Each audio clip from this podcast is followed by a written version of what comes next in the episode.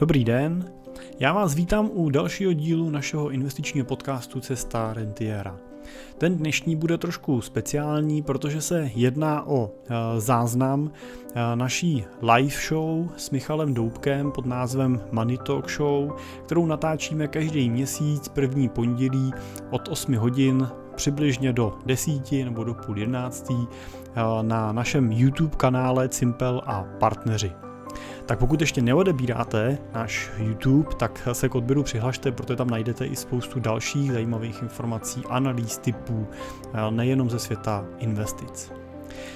V tomhle díle Money Talk Show jsme eh, odpovídali na otázky našich posluchačů a rozebírali jsme hodně témata spojený s tím, jak na investice do ETF fondů, do vzdělání, umění, a nebo třeba kryptoměn, jako je Bitcoin.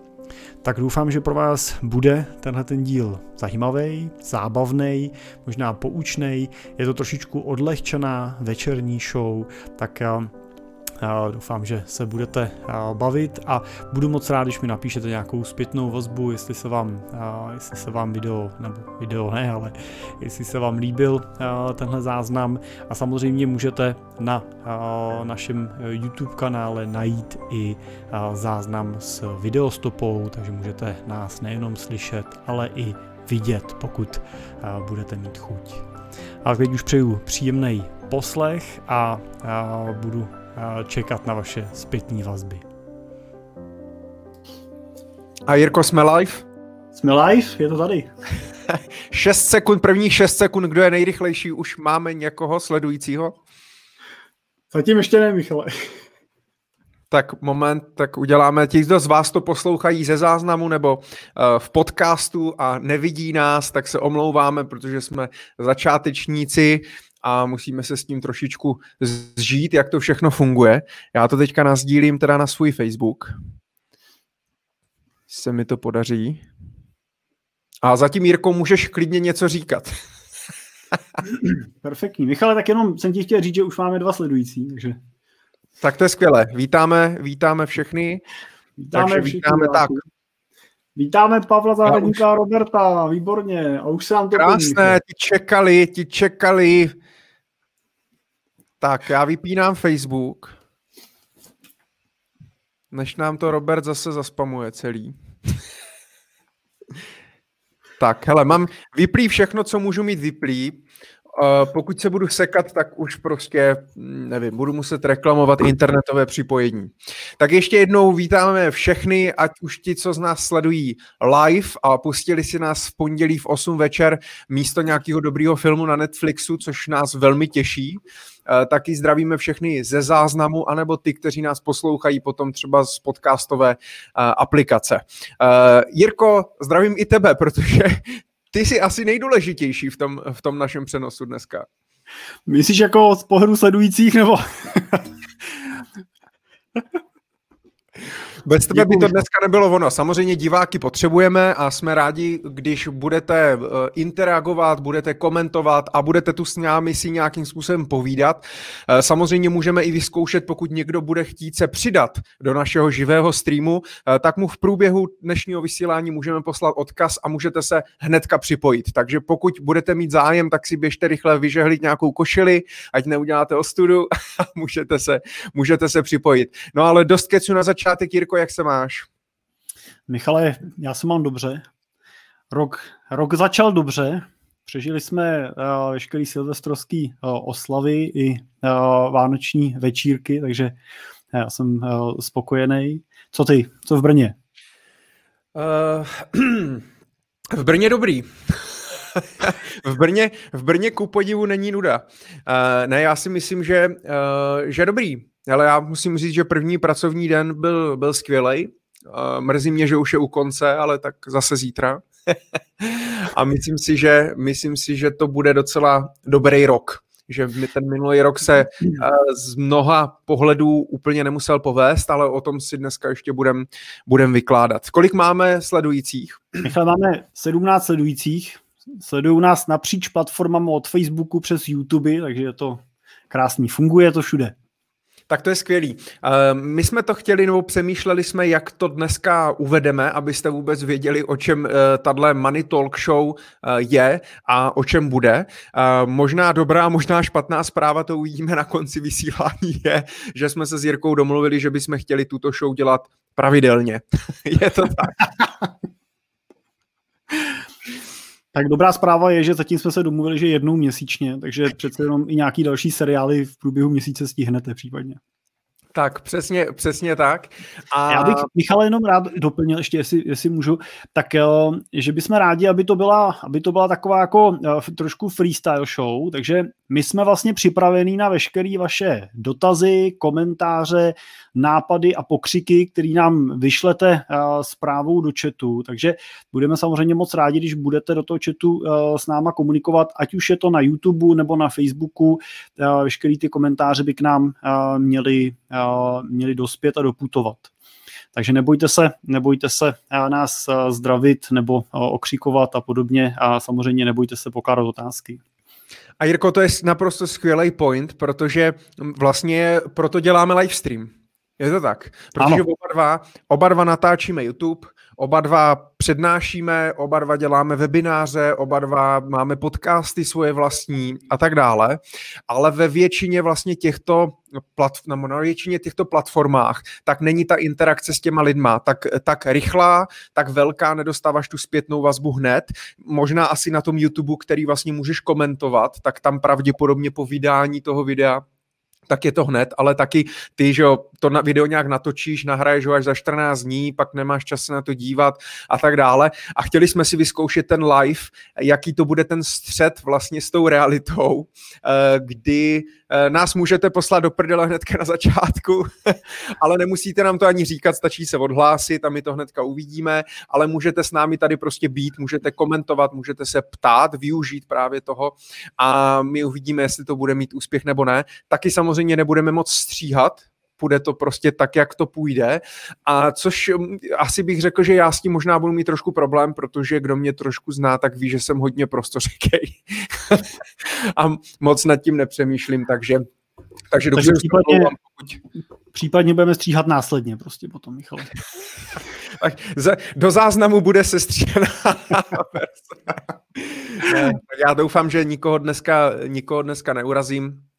A to je jenom vysvětlení, proč jsme se pustili do tady té live show a v podstatě ani jeden s ním nemáme zkušenosti, že Jirko? Nebo ty, ty jsi dělal někdy nějaký live? No live děláme webináře. To jo. znáš taky, ne? Live taky jdeš vlastně webináře live, jo? Tak. Jo, ale ty to děláš pro víc lidí, ne? To znamená, ty je nevidíš, nepovídáš si s nima. Oni ne. jsou jenom v, tak, jak no, vlastně teď v chatu. Tak jak teďko, no. Tak jak teďko, ano, ano. Jo, tak já mám je webináře třeba pro pět lidí, takže my jsme jak kdyby jsme seděli v obyváku a, a povídali si o tom. Vidíme no, se všichni. Si, tak ty už si live, ty už máš zkušenosti. Tak. ono možná lepší, když, když se nevidíme, tak je to možná někdy lepší. No, každopádně, ať se nezakecáváme, tak eh, Money Talk Show by měla být vlastně show o penězích, už to vyplývá z toho názvu, mělo by to být show o uh, investování, měla by to být show o podnikání a možná i nějakým osobním rozvoji uh, a tématech v podstatě, který nás dva zajímají, že jo? protože samozřejmě mělo by to být o tom, že my si často voláme, povídáme si o nějakých tématech, eh, často když někde jako jedem, a podobně, tak jsme schopni si jako povídat hodiny a hodiny. Uh, a tak jsme si řekli, proč to vlastně nevyzkoušet uh, takhle a třeba to někoho bude i inspirovat. Můžeme si povídat na kameru, přesně tak. Jestli jsem teda, Michale, dobře pochopil a poslouchal jsem ty témata, co si vlastně vymenoval, tak jediný, co nám prosím vás neposílejte, jsou uh, témata uh, vztahové terapie a uh, pohlavní nemoci taky probírat nebudeme. Jinak v podstatě se můžeme pustit úplně do všeho. tak to jsem, to jsem zvědavej, já, ale dobře, OK. Ptejte se mě, na co chcete, já na co chci odpovím. Klasická replika Miroslava donutila. Já bych se možná ještě zeptal, a to jsem chtěl říct, to jsem přemýšlel teďka na začátku, že se zeptám, jestli nás všichni vidí a slyší, protože to bych řekl, že pravděpodobně je asi nejčastější hláška roku 2020. A já nevidím komentáře, Jirko, já jsem si to dal přes celou obrazovku, budeš mě to muset tlumočit. Eh, tak eh, prosím vás, napište nám, vidíte nás, slyšíte nás zřetelně, viditelně eh, a tak dále, ostře a podobně. Tak já čekám, Michale, čekám. Čekám, dobře.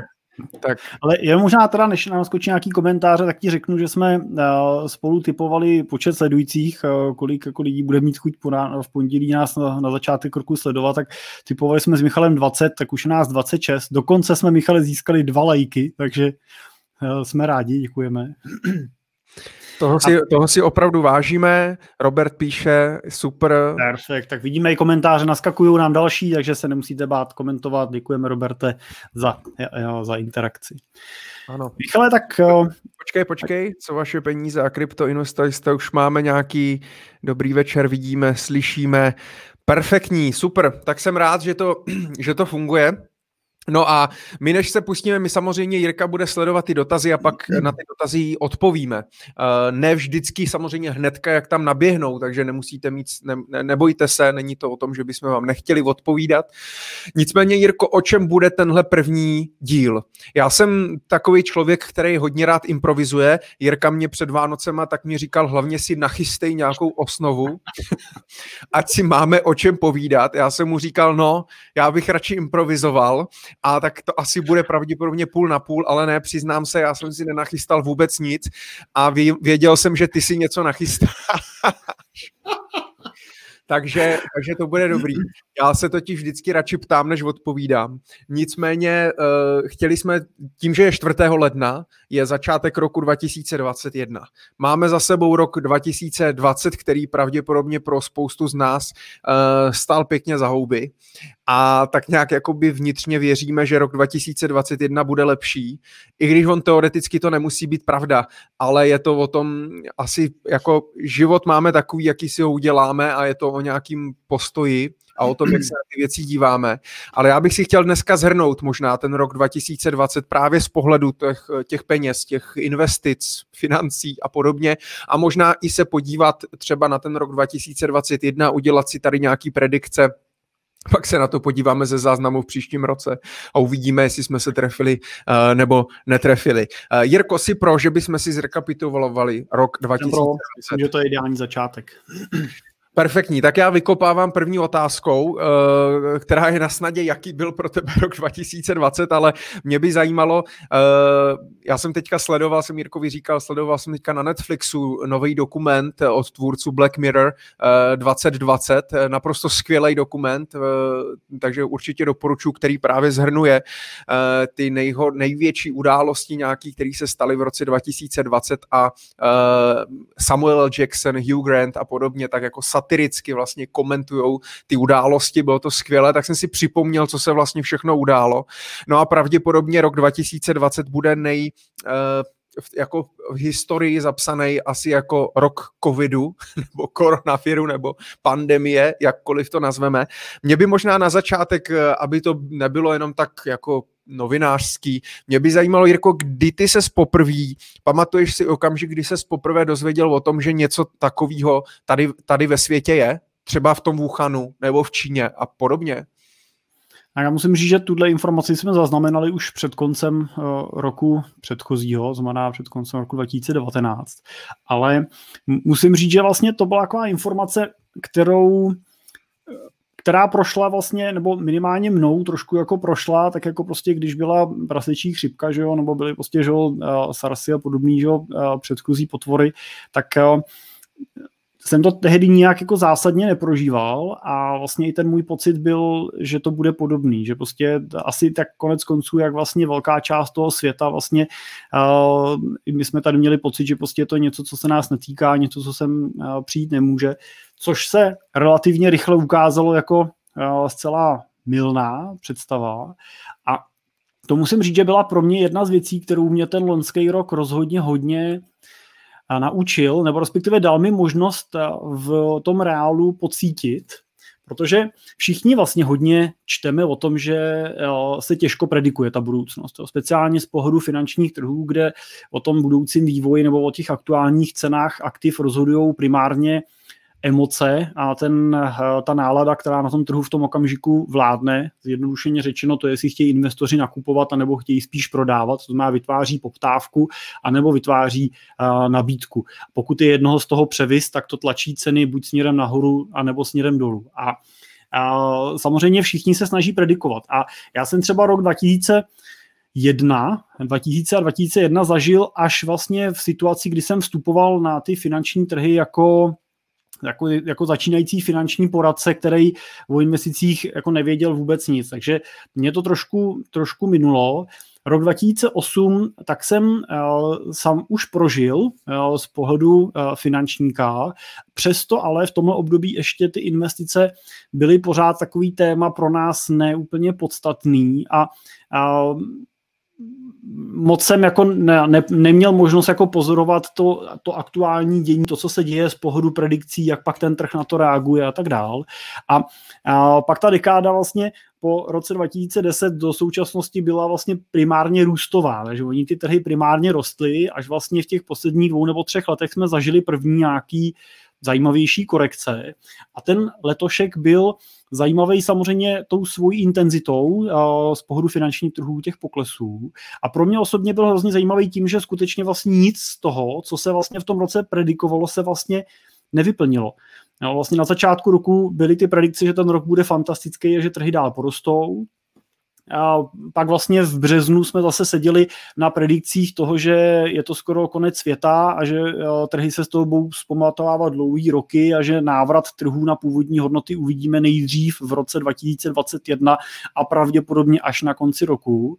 A pak vlastně střih tři, čtyři měsíce potom a e, velká část těch aktiv vlastně najednou byla na svým, nebo minimálně vlastně na pohledu na globální akcie nebo americké akcie, tak ten trh vlastně byl vyrovnaný a dneska vlastně jsme v těch pozicích na světových akcích plus 10% nad eh, hodnotama z ledna a plus eh, skoro 14% na amerických akcích.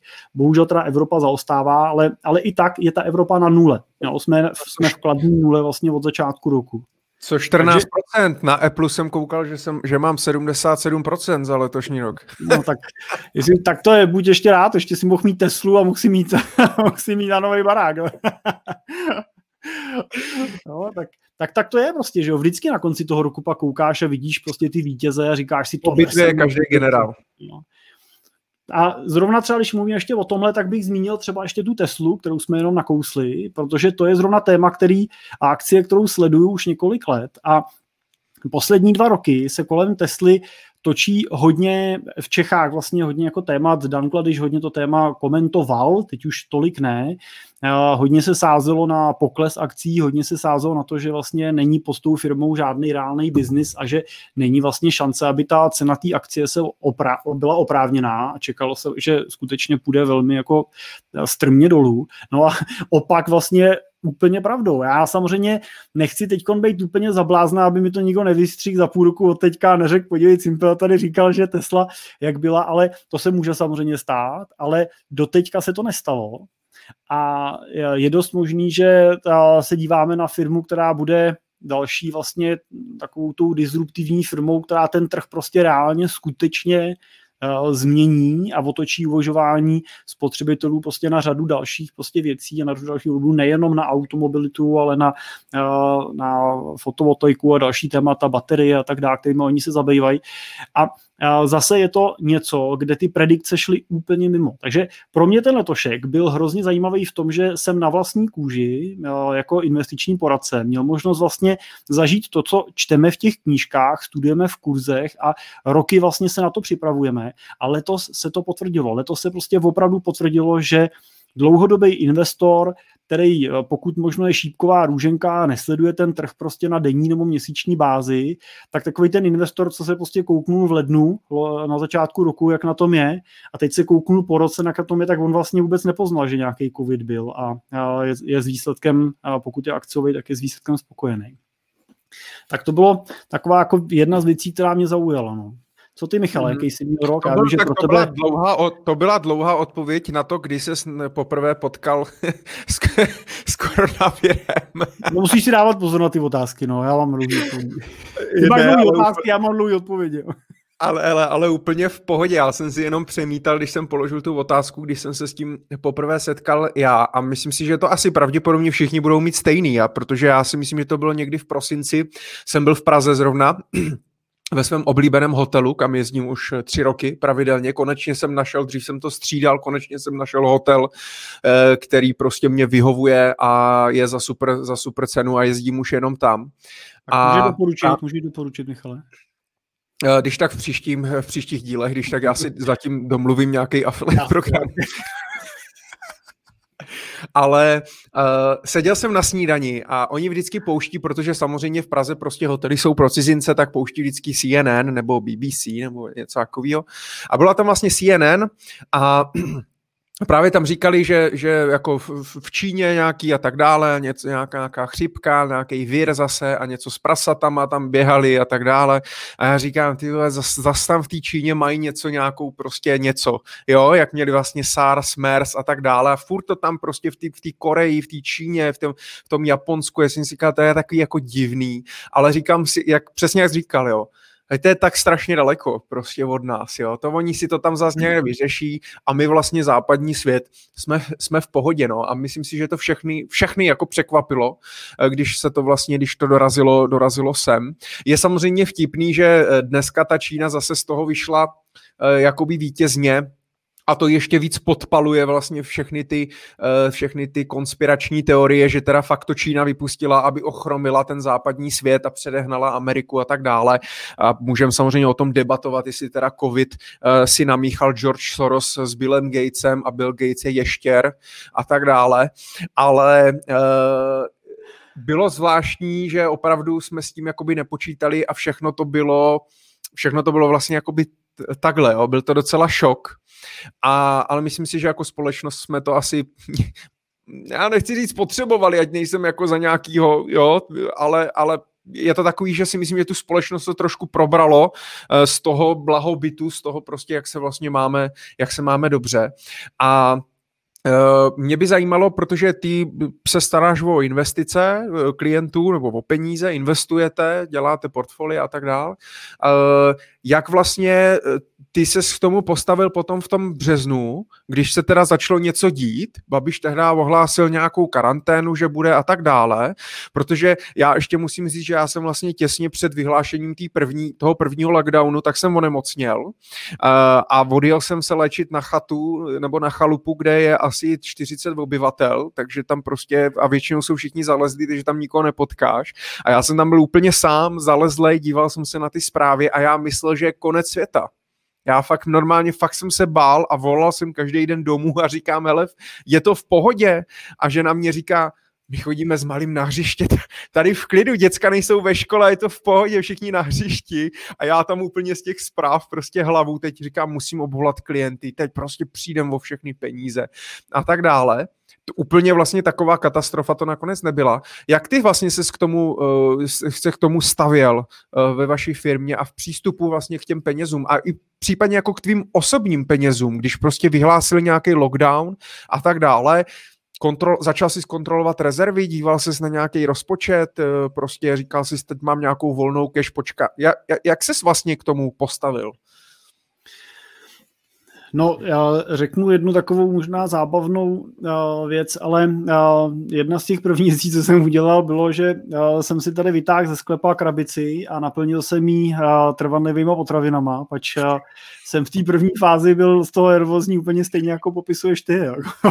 Takže do dne, takhle, zavřel jsem jí, nakoupil jsem balíkovou vodu, pač tady mám všechno na, na elektriku, že jo, takže bych, než bych se dostal do studny, jak by mi to chvíli trvalo, takže nakoupil jsem si nějaký balíky s vodou a Uh, mám to teda od té doby ve sklepě, neotevřel jsem to. Dokonce i zásoby toaletního papíru jsme už dělali, takže teď už jedeme jako normálně. Jo, takže kvůli, kvůli tobě nebyl ten papír No, potom. tak něco jsme naplnili. Tak velký sklep ale nemáme, Michale. ale a to mě, to mě zajímá. Uh, máš tam i nějaký zlato? Uh, kde myslíš, v tom sklepě? No v té krabici, jak všichni říkají hmm. vlastně ti prodejci toho zlata, tak právě je to ta apokalypsa, to se bude jako hodit, tak, tak máš tam nějaký zlatý mince nebo prostě nějaký zlatý pruty, cihly, se kterými bys pak utek? Tak já asi možná obecně řeknu, že o tom, jestli máte nebo nemáte zlato, se nemluví. Já možná jsem ti odpověděl. jo, ale v principu, v principu věci doporučuju to i klientům, prostě pokud něco takového mají, tak prostě určitě to je něco, o čem se prostě nemluví a něco, co se nezdílí, protože to je tím, že ho prostě, já bych teda chtěl doplnit, že uh, moje zlatý zásoby nestojí za to, aby mi někdo vypílil barák ale, ale samozřejmě prostě spousta lidí má to zlato prostě někde různě jako poskovávaný a nejsou jako výjimky, že jsou to prostě opravdu jako milionové částky, které v tom anebo v nějaké hotovosti jsou držený a to jsou prostě věci, které je dobrý nezdílet. To je dobrý point. No. Ale vrátím se teda ještě k tomu mm-hmm. tvýmu dotazu, jak my jsme tu situaci řešili. My jsme doufám na takovýhle, nebo takhle, doufám, že na takovýhle situace ty naše klienty připravujeme od začátku. Já jsem já jsem vždycky ten, co se snaží ukázat těm klientům, že pojďme investovat, ale pojďme investovat podle nějakého dlouhodobého plánu, pojďme investovat z důvodu toho, že si chcete splnit nějaké svoje dlouhodobé cíle a pojďme vyhodnocovat tu úspěšnost té vaší investice až eh, v tom okamžiku, kdy ty cíle budeme plnit. No, takže nemá smysl vyhodnocovat po roce, jestli prostě jsme na tom líp nebo hůř, protože prostě my to nevíme. Já prostě nevím, kde budou trhy za rok, jestli budeme na plus 20 nebo minus 20 to prostě uh, si netroufnu vůbec jako tvrdit, že bych se snažil predikovat a uh, nakonec se ukazuje, že žádná z těch predikcí v reálu potom nevychází. Vychází jenom proto, protože se jich udělá takový množství, že se vždycky někdo trefí. Prostě to je jediná věc, prostě vždycky se někdo trefí, proto pak se ty predikce ukazují, proto pak vždycky vystoupá nějaká krátkodobá hvězda v tom finančním světě, ale pak zase zhasne, protože prostě další už mu nevychází přirozeně. Takže my se vždycky snažíme ukazovat těm lidem, že prostě ty poklesy, poklesy přicházejí. To, co pro nás bylo zásadní, že žádný z těch portfolií, který máme, ne, nevyklesalo přes hranici, kterou my ukazujeme těm klientům jako ty extrémní hranice. To znamená, pro nás jsou to hranice z roku 2008, kdy uh, prostě ukazujeme podle typu těch portfolií na nejdemeštější minus 50, na uh, vyvážený minus 30 a na nějakým konzervativnějším třeba minus 15. A pokud ten investor není ochotný a schopný akceptovat takový pokles pro to daný portfolio, tak my ho nebereme. My ho prostě do toho portfolia ne, nezainvestujeme a doporučíme mu prostě, aby radši využil nějakou cestu, kde uh, ten výnos prostě třeba nebude, ale nebude risku, riskovat žádnou takovou volatilitu. A to mám pocit, že se osvědčilo, protože jsem to, na tom jaře měl, myslím, že asi dva nebo tři telefonáty eh, klientů, kteří teda volali a ptali se, říkali, co se děje, mám to prodat a budeme držet cash a počkáme, až to klesne a pak zase nakoupím zpátky, nebo co s tím budeme dělat. Samozřejmě většina z nich volala, když to bylo vyklesaný, takže to samozřejmě je marný. Na začátku nevolá nikdo, protože to nikdo neví, že, jo, že ten pokles bude. A, a většinou stačilo prostě pár minut si to probrat, připomenout si ty cíle, připomenout si to nastavení, říct, že se nic neděje, takže prostě se trváme v té strategii, oni potvrdili, že jo. A i teda u těch třech lidí se potvrdilo, že dva z nich doposílali peníze, využívali těch poklesů.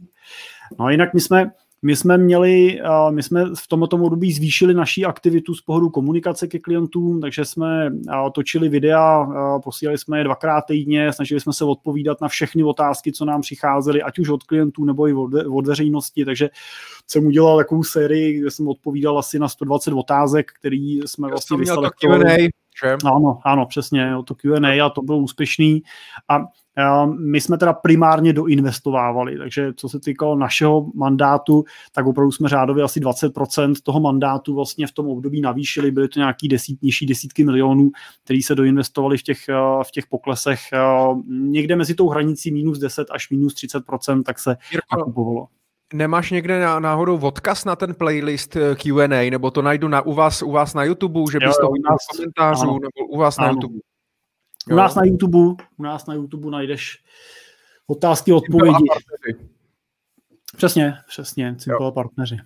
Jo, to, na, to, na, to, na to jsem se koukal a, a super, to se, mě, to se mně líbilo, protože si projel vlastně průřez všech aktiv a všech takových základních, řekl bych, jako otázek, kteří třeba ať i začínající, i pokročilí investoři mají. Jirko, mě by zajímalo ještě, vysledujete trh na každodenní bázi? No, uh, úplně jako, že bychom seděli denně nad těma grafama, to úplně nesedíme, ale víceméně řekněme, že ho každý den otvíráme. To znamená, každý den na ten trh jakoby teda vstupuju a koukám. Systematicky ten trh sledujeme uh, nebo relativně detailně ho sledujeme na bázi měsíční. Jo? Na bázi měsíční vypracováváme nějakou analytiku k tomu a stahujeme k tomu data, připravujeme i nějaký uh, zápisy z investičních výborů pro klienty a tak dál. Na týdenní bázi je to spíš nějaký přehled jako pro nás, který si uděláme stručně. Jak vy se rychle vlastně dozvíte teda, že uh, trhy padají, nebo že se něco děje? Stejně rychle jako ty. No já se to většinou dozvím až jako dal, další den ráno, když si otevřu noviny. Hele, upřímně jo, já se to vždycky dozvím z nějakého mailu klienta prostě, který, který jako je v tom ještě víc než my. Protože musím jako říct, že uh, některý si našich klientů opravdu jsou relativně aktivní investoři, kteří si prostě obhospodařují nějaký svoje vlastní akciový portfolia, ale prostě drží si část toho majetku mimo ten nějaký svůj jakoby spekulativní rank, jakoby, nebo ten rank, ve kterém se pohybují, takže používají ty ETF a podobně a jsou třeba v tom našem mandátu, eh, jsou v kontaktu o nastavení té naší zprávy, ale jako opravdu občas mě vlastně ráno přikvapí mail, ještě než otevřu, ještě než otevřu prostě ty, eh, ty noviny, tak přikvapíte mě, tak co jste říkal na ten včerejší pokles? Jo? A si říkám, no tak hned se podívám, abych mohl odpovědět. Prosím tě, volá, voláš si mu analytikovi a ptáš se, ono se včera něco dělo? jako musím říct, že na tohle mě jednou, a je to už teda, já nevím kdy, bylo to téma, kdy, kdy se začal řešit Brexit, jestli to bylo 2017, nebo kdy proběhlo to referendum, ale do dneška si vzpomínám na uh, okamžik, kdy jsem uh, měl meeting s, kli- meeting s klientem, šel jsem na tu schůzku s ním a přišel jsem tam a on mi první, co mi říká ve dveřích, tak mi říká, co říkáte na výsledek toho včerejšího referenda v Británii? A já jsem si říkal, ty kráso, ono to bylo včera. No, a teď vlastně jako jsem říkal, no já nevím, jak to dopadlo, tomu přece nemůžu, tomu přece nemůžu říct. Tak jsem, tak jsem jako chvilku se přemýšlel, říkal, pak jsem reagoval a říkal, no a co na to říkáte vy? A on říká, já jsem nevěřil, že to odhlasujou. A říkám, no já taky ne. No, takže... Jinak jsem se koukal 23. června 2016. Takže 16 dokonce, no. Takže no, já jsem, vlastně, jsem opatrný teda a snažím se tyhle ty zásadní jako události si vždycky jako pohlídat, protože vím, že ten klient prostě se na to zkusí, uh, zkusí většinou zeptat. No. Ale to byla taková jenom jako historka zatáčení. No, no a vy pak máte... Mhm. Já jenom, uh, my my máme takovou jako specifičtější skupinu klientů. Jsou většinou starší, jsou to, jsou to lidi, kteří už většinou ten majetek mají, anebo ho vytvářejí, ale vytvářejí už z nějakého toho základu. Mě třeba by možná zajímalo, jak právě to vypadá u těch mladších klientů v té fázi před rentierskou, ještě v té akumulaci, protože vím, že ty máš klienty v tom věku třeba kolem 30 let, kde ještě jsou to ty lidi, kteří třeba ty rezervy nemají tak velký, ta zátěž té hypotéky je ještě třeba velký procento toho příjmu, nebo jsou manželky na mateřský a tak dál a řešíte hodně ty cashflow, řešíte rezervy a podobné věci. Tak jak třeba tam ty si pozoroval ten dopad do toho praktického reálného života těch lidí? Ale já, u mě je to strašně těžký komentovat, protože já jsem měl nějaký obrovský štěstí v tom ve vlastně s, uh, složení uh, mých klientů. Jo. Vlastně skoro a v podstatě snad ani jednoho klienta se to jako nedotklo vůbec. Uh, takže, takže strašně těžká jsem žil v nějaký bublině, protože třeba můj otec tak pracuje v gastru, takže ten, ten byl úplně v háji eh, v březnu a, a, a volal mě právě a, a já říkám, no já jsem jako, po tom, co jsem už odjel z té chalupy a byl jsem teda zase spa, spa, nějak jakoby už uklidněný a v pohodě a byl jsem zdravý a to, tak jsem mu říkal, hele, jako u, u mě v pohodě, u mě se jako nic moc neděje, naopak lidi chtějí investovat, já jsem byl hrozně překvapený, kolik lidí eh, v mý bublině samozřejmě, ale možná je to i mýma vzdělávacíma videama, článkama a tak dále, ale kolik lidí mě psalo, hele, není teďka příležitost teda zainvestovat, nebo pojďme prostě, trhy pravděpodobně poklesnou, nebo eh, já, mám počkat, nemám počkat, půjde to ještě dolů a tak dále, že hodně lidí se o to začalo zajímat.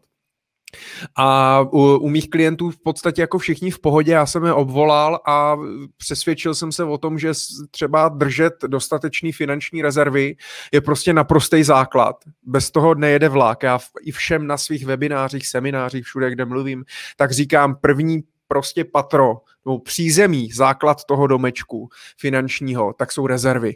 A dokud nemáte rezervy, neinvestujte až budete mít rezervy, pak přijďte, můžeme začít investovat. A potvrdilo se mě to spoustu i pár klientů ode mě odešli, protože říkali, no pane Doubku, vy jste takový jako furt jenom rezervy a konzervativní a připravit a celý rok a konzervativní nějaký investice. My už chcem, my už chcem vydělávat, my už chcem jako pojďme teda do nějakých, vybrat nějaký ty akcie nebo do toho bitcoinu teďka, nebo co bys, nebo to zlato teďka letí, jo. Já říkám, hele, to jako to není, já nejsem spekulant, uh, já jsem dlouhodobý investor, to máme podobný, a, ale říkám, dokud vy nemáte v pořádku cash flow, rozpočet, ti lidi neumí plánovat na, to, na 12 měsíců dopředu, na to, aby prostě zvládli se podívat na pět let dopředu, na 10 let dopředu. Takže mm, mě se osvědčilo, měli rezervy, já funguji vlastně v bázi, že s nimi klienti, klienti mají připravený peníze na celý rok dopředu, na všechny výdaje očekávaný i neočekávaný a tím pádem jsem věděl, že celý rok jako bude vlastně v pohodě. Musel by přijít fakt obrovský průser a většina lidí prostě jenom zůstala doma třeba na 60%, na 80% podle odvětví a tak dále, jak to měli a, a zvládli to v pohodě, no. Takže já musím jako zaklepat, že to bylo OK, ale vím, zase nechci, protože je to nějaká bublina, ve které já žiju, ty možná s tom máš podobně, že vlastně jsi to tolik nevnímal, přitom je vlastně ale spoustu lidí, kteří jako měli problém. Jo, ať už z hotelnictví, gastro, že jo, byl obrovský, obrovský problém, hotelnictví, cestovní ruch, že jo, cestovky a tak dále, jo. Je, je to prostě jaký zvláštní, že nechci, nechci to jenom jako házet z toho mýho pohledu, že se vlastně nic nedělo, ale moji klienti a já jsem měl v tomhle docela, docela štěstí, no. Takže takže tak.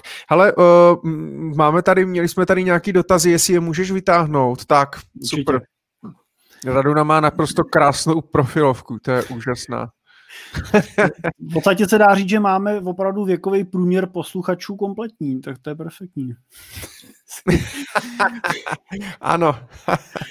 Takže dotaz, tak. dotaz teda na, uh, dotaz teda na možnost investovat přes ETF, přes platformu Indigo, což je, uh, což je Patrie, tak já, jestli můžu říct za nás, mně se určitě ty roboplatformy líbějí, ať už je to, ať už je to Indigo od Patrie, nebo je to uh, Portu, anebo samozřejmě těch uh, alternativ dneska už i v Čechách zaplať pámbu je uh, celá řada. Tak uh, myslím si, že je to správná úvaha. Určitě je to lepší úvaha, než uh, držet tu investici v nějakých uh, klasických uh, obecných prostě uh, otevřených podílových fondech, kde bohužel prostě ve větší části těch případů prostě oni nedosahují na indexy. Na těchto těch platformách skutečně nakoupíte přímo ETF fondy, koupíte to bez jakýkoliv vstupních poplatků na začátku. Řekl bych, že ten, to zainvestování je takový jako byl vzdorný, trošku bych řekl, že prostě vás to opravdu prostě intuitivně provede celým tím, celým tím procesem. Platforma vám doporučí nějakou konkrétní investiční strategii, který se můžete držet, anebo můžete volit nějakou vlastní, pokud se vám zdá třeba málo nebo moc dynamická. A já asi osobně mám samozřejmě ještě pořád nějaký výtky k vlastně primárně k poplatkům. Většinou ten poplatek je v řádu nějakého 1% ročně za tu zprávu, což z pohledu toho procentuálního vyjádření není, není málo, protože když budu brát jako v aktivní správě při využití služeb honorovaného poradce se dostává ten klient taky nikam mezi 1 až 1,5% ročně a má tam tu osobu, má tam toho člověka, který prostě se o něj stará, pracuje s ním, což samozřejmě je něco, co má jednoznačně přidanou hodnotu nad tím robotem, ale myslím si, že to procento je prostě začátek, že je to otázka toho, že těch platform je tady málo, klientů zatím zainvestovaných v těle těch robo-advisorech je taky málo, Tři klienti, Michale? Tři, pla- tři, pla- tři platformy. tři platformy. A a, tím, a samozřejmě tím, jak bude hostnout konkurence a, a bude se zvyšovat ta, ta poptávka, tak jednoznačně ty ceny do budoucna nepůjdou nahoru, ale půjdou dolů. Jo, ve světě vidíme naprosto uh, standardně, že ty uh, poplatky jsou v řádu desetin procenta, uh, dvou desetin, tří desetin, jednoho desetina a není to nic, uh, není to nic a není ta struktura jiná než tady. Jo. Není to o nic horší, naopak uh, je to nastavení širší. Tak to je jediná věc, kterou bych těm platformám vytknul, ale zároveň doplňuji, že pokud si na tu platformu zainvestujete 5 tisíc korun měsíčně, 20 tisíc korun měsíčně, pokud si tam uložíte 100 tisíc, 500 tisíc, tak eh, to, to procento vlastně nic moc jako neznamená. Jo? Ta přidaná hodnota toho, že budete nakoupený v ETFkách, že někde můžete využít i měnového zajištění, někde můžete využít to, že vám to automaticky rebalancují a tak dál, tak ta přidaná hodnota toho jednoznačně převýší to procento. To je jedna věc. A druhá věc je to, že je to aspoň transparentní. Víte, že prostě máte nějaký ETF, který má nákladovost 2-3 desetiny procenta, vedle toho platíte procento platformě a víte, na čem jste. Když si koupíte otevřený podílový fond, tak ta nákladovost bude u akciových fondů 2 až 2,5% ročně a nikde se vlastně nedozvíte ten detail, za co přesně to platíte, proč a tak dál. Platíte v průběhu toho spoustu peněz na provizích poradci, který se o vás často už nestará o další a další věci. Takže za mě určitě eh, je to správná cesta. Jirko, já přemýšlím, jak mám jít moc do hloubky. Já mám tendenci jít do hloubky často, i když to lidi vůbec nezajímá. A člověče, nevím, čím to je, nemáš to taky? Možná jsem pak přemýšlel, že to je možná tím, že chci jako předvést, že to znám. a, tak, a tak jdu víc jako do hloubky, nemáš to občas, že, se jako, že to vysvětluješ a teď ty pojmy a, a, a, a to a pak už jako ty lidi uspíš tím trošku. Má, mám, to, mám to určitě a doufám, že se mi s tím snaží bojovat. Doufám, že se mi tím nesnažíš něco říct.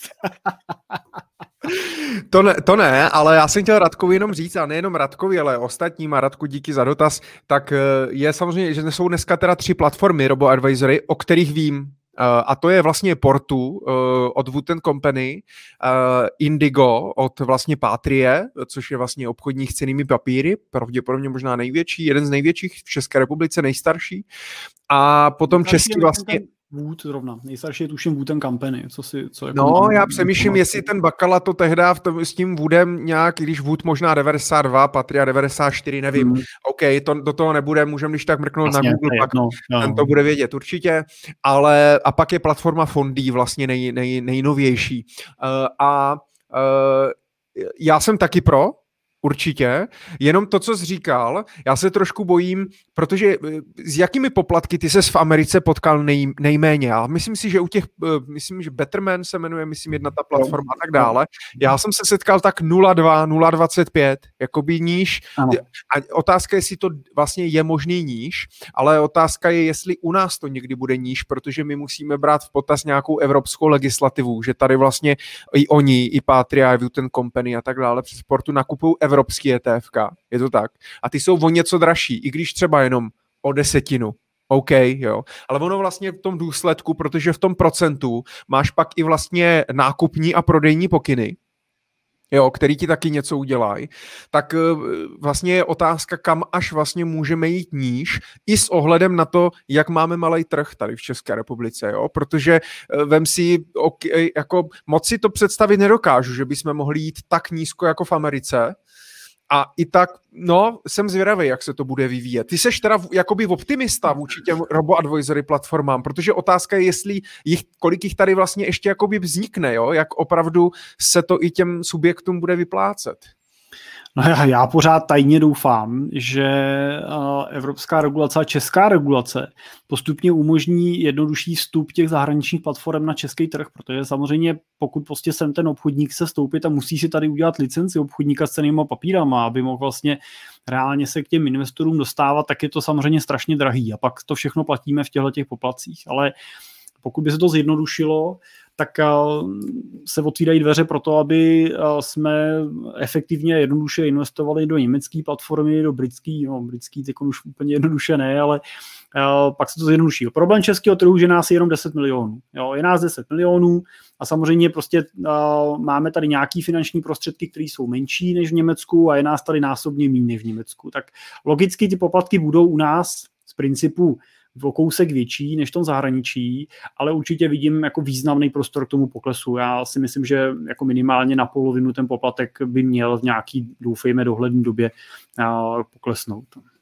Takže tak a ještě na tu je teda úplně ten první, jestli to bude chtít častěji než jednou měsíčně. Radku, tak to musíte na Jirku. Já jsem s tím v pohodě klidně každý týden, ale Jirkovi se večer moc nechce, takže když tak veškeré komentáře směrem k Jirkovi.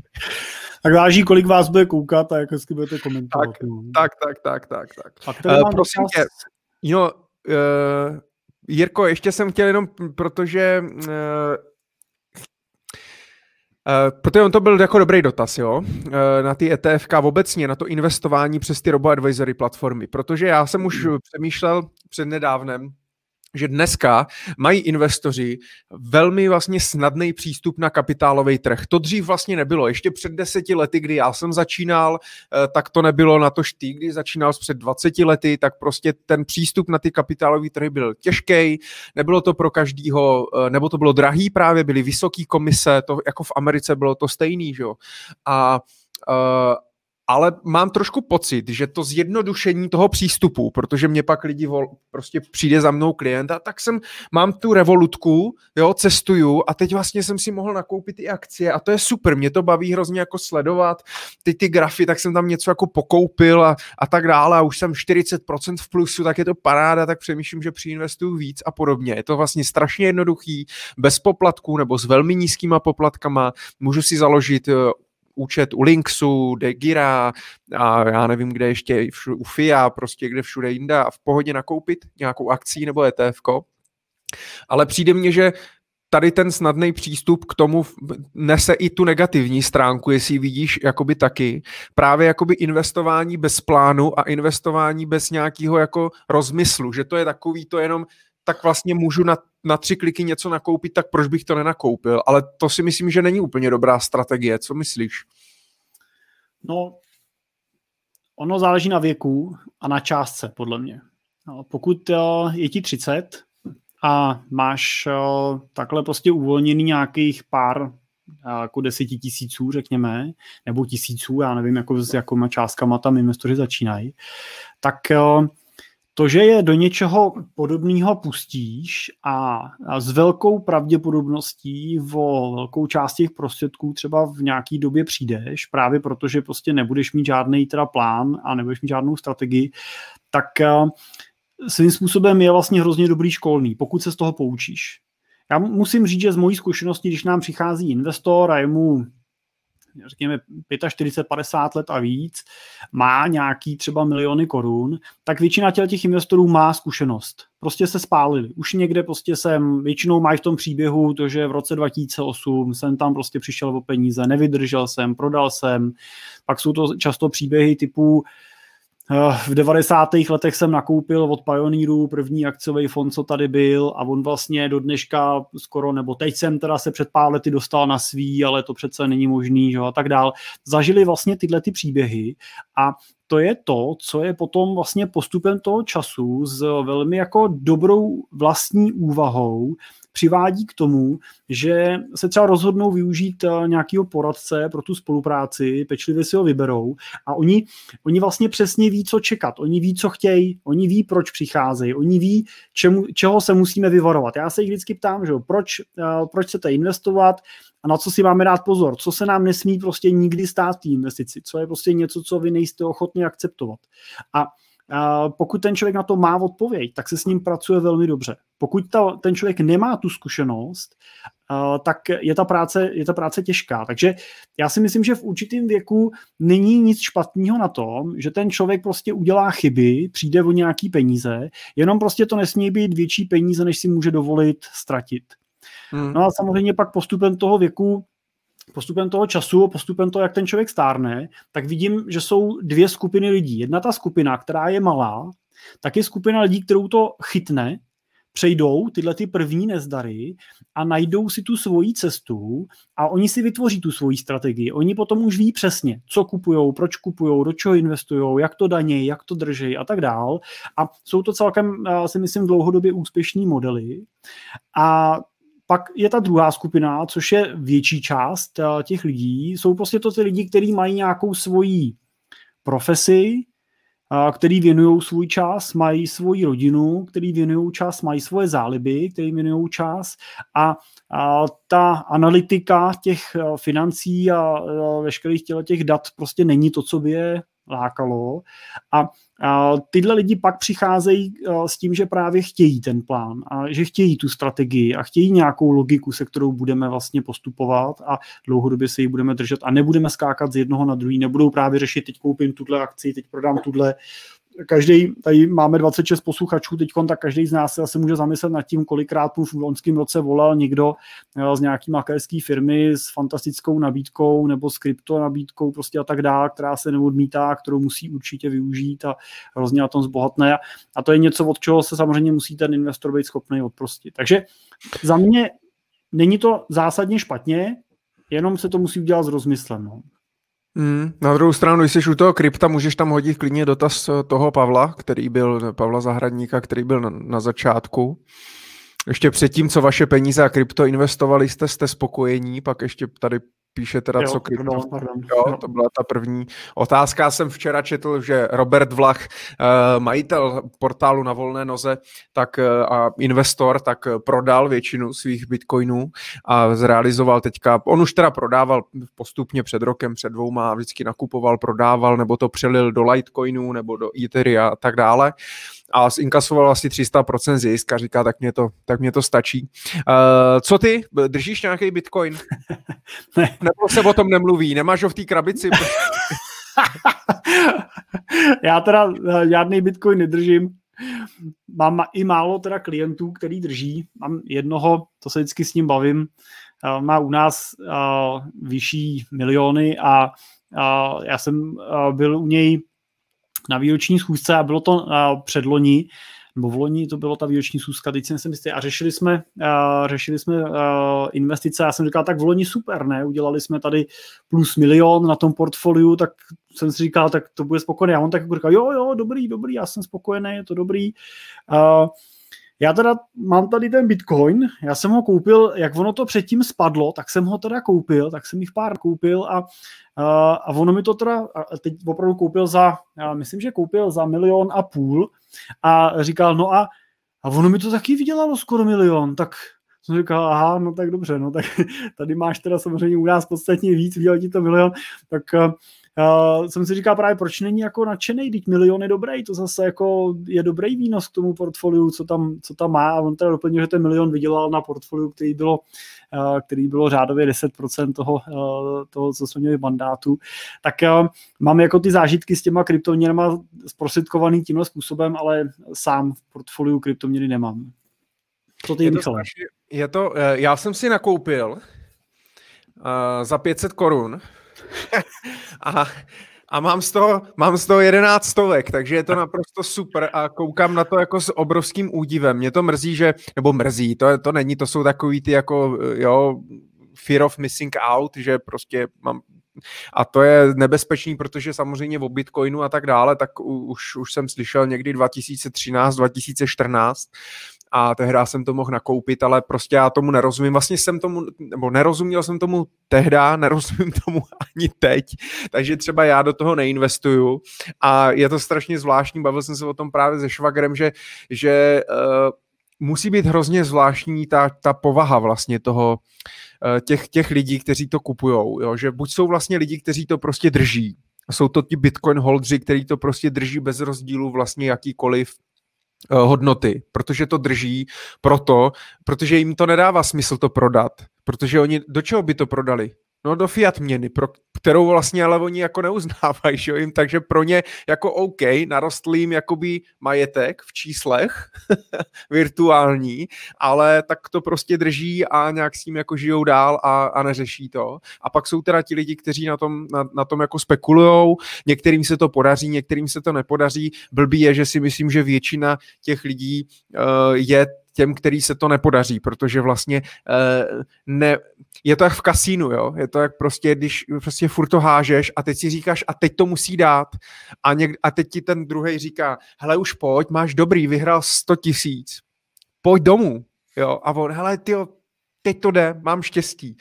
A vlastně v tom 2017 to pak bylo, na, bylo vlastně to stejný, že, jo? že ono to pak fakt spadlo z kolika, z 19 tisíc na 10, na 8 tisíc dolarů, něco takového za bitcoin, jo, jako ten pád byl obrovský, ale lidi na to prostě si brali hypotéky, prodávali baráky, prostě končili v práci a tak dále.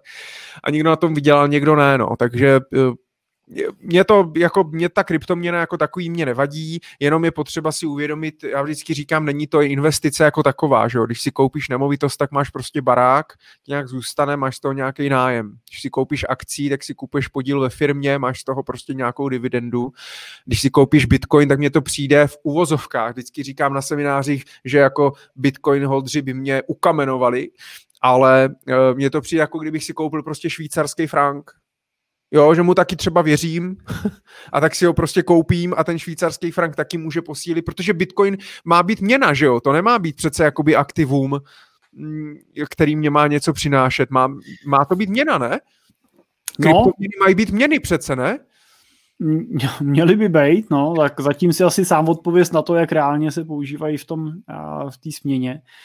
Ale jak si říkal příkaz s tím švýcarským frankem, já bych eh, asi radši nakoupil ten švýcarský frank a je to jako čist. A teď ale já na to musím se dívat teda z pohledu na těch našich investorů. Což teda berme to, že se na to dívám z pohledu člověka, který si váží svýho majetku, uvědomuje si, že ten majetek vydělal prostě svojí tvrdou, tvrdou prací, že za ním prostě jsou ten jeho pot, krev slzy, že aby ten majetek získal, prostě obětoval nejenom svůj čas, ale často prostě i vztahy kolem sebe a tak dále, že jsou to často prostě podnikatelé, kteří opravdu dřeli.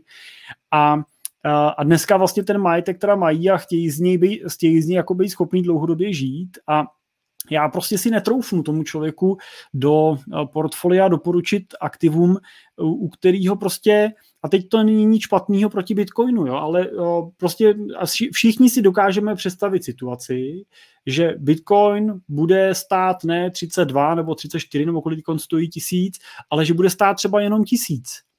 A nebo si taky dokážeme představit situaci, že tady nebude ten Bitcoin vůbec. A tohle je něco, co jako může tam ten investor něco dát, ale bavíme se o jednotkách procenta toho jeho portfolia, který, když o ně teda přijde, tak se nic nestane. Zároveň ale ani když vyrostou dvojnásobně, tak na tom jako nezbohatne, nestane se z ní boháč přes noc, protože to je to, co spousta těch lidí na těchto těch aktivech typu Bitcoinu nebo různých těch forexových prostě robotů a podobně hledá, hledá tam to rychlé zbohatnutí. A málo kdo si uvědomuje, že zatím, zatím za tou šancí k rychlému zbohatnutí vždycky stojí třikrát, čtyřikrát větší, větší šance toho, že o všechno přijdu. A největší problém je, když to všechno ještě navíc není moje. Jo, když ještě navíc prostě investuju něco, co jsem si půjčil. Jo, a bohužel u těch kryptoměn prostě těchto příběhů prostě bylo, bylo mnoho. No. Takže to je důvod, proč se tomu tím vyhýbáme jako systémově, jako firma. A já osobně se tomu vyhýbám z hrozně jednoduchých důvodů. A není to tak dávno, co mi jedna z našich největších klientek, když jsme se bavili, já jsem říkal, jsem říkal, a co vy tak jako vidíte, že byste řekla, že je, nějaký pravidlo, který používáte při práci s vaším majetkem. A ona říkala, no já se řídím už mnoho let.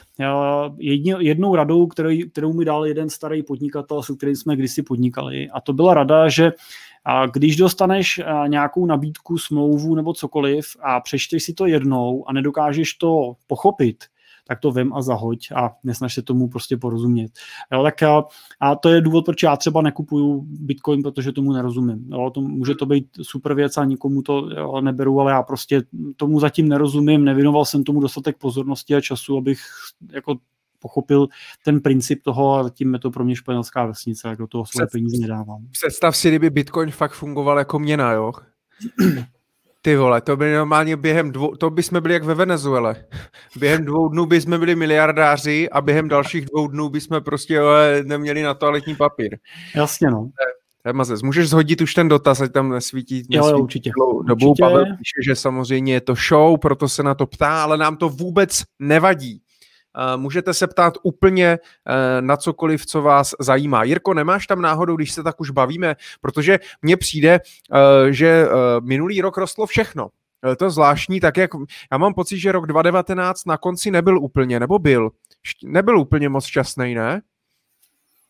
No 19 na konci uh, nebyla nijak jako uh, tragická. Problém byl ten rok uh, předchozí, 18 byl rok, který končilo prakticky všechno záporů, ale uh, 2019 na konci byl rok, který vypadal velmi optimisticky a trhy zavíraly z větší části těch věcí růstových.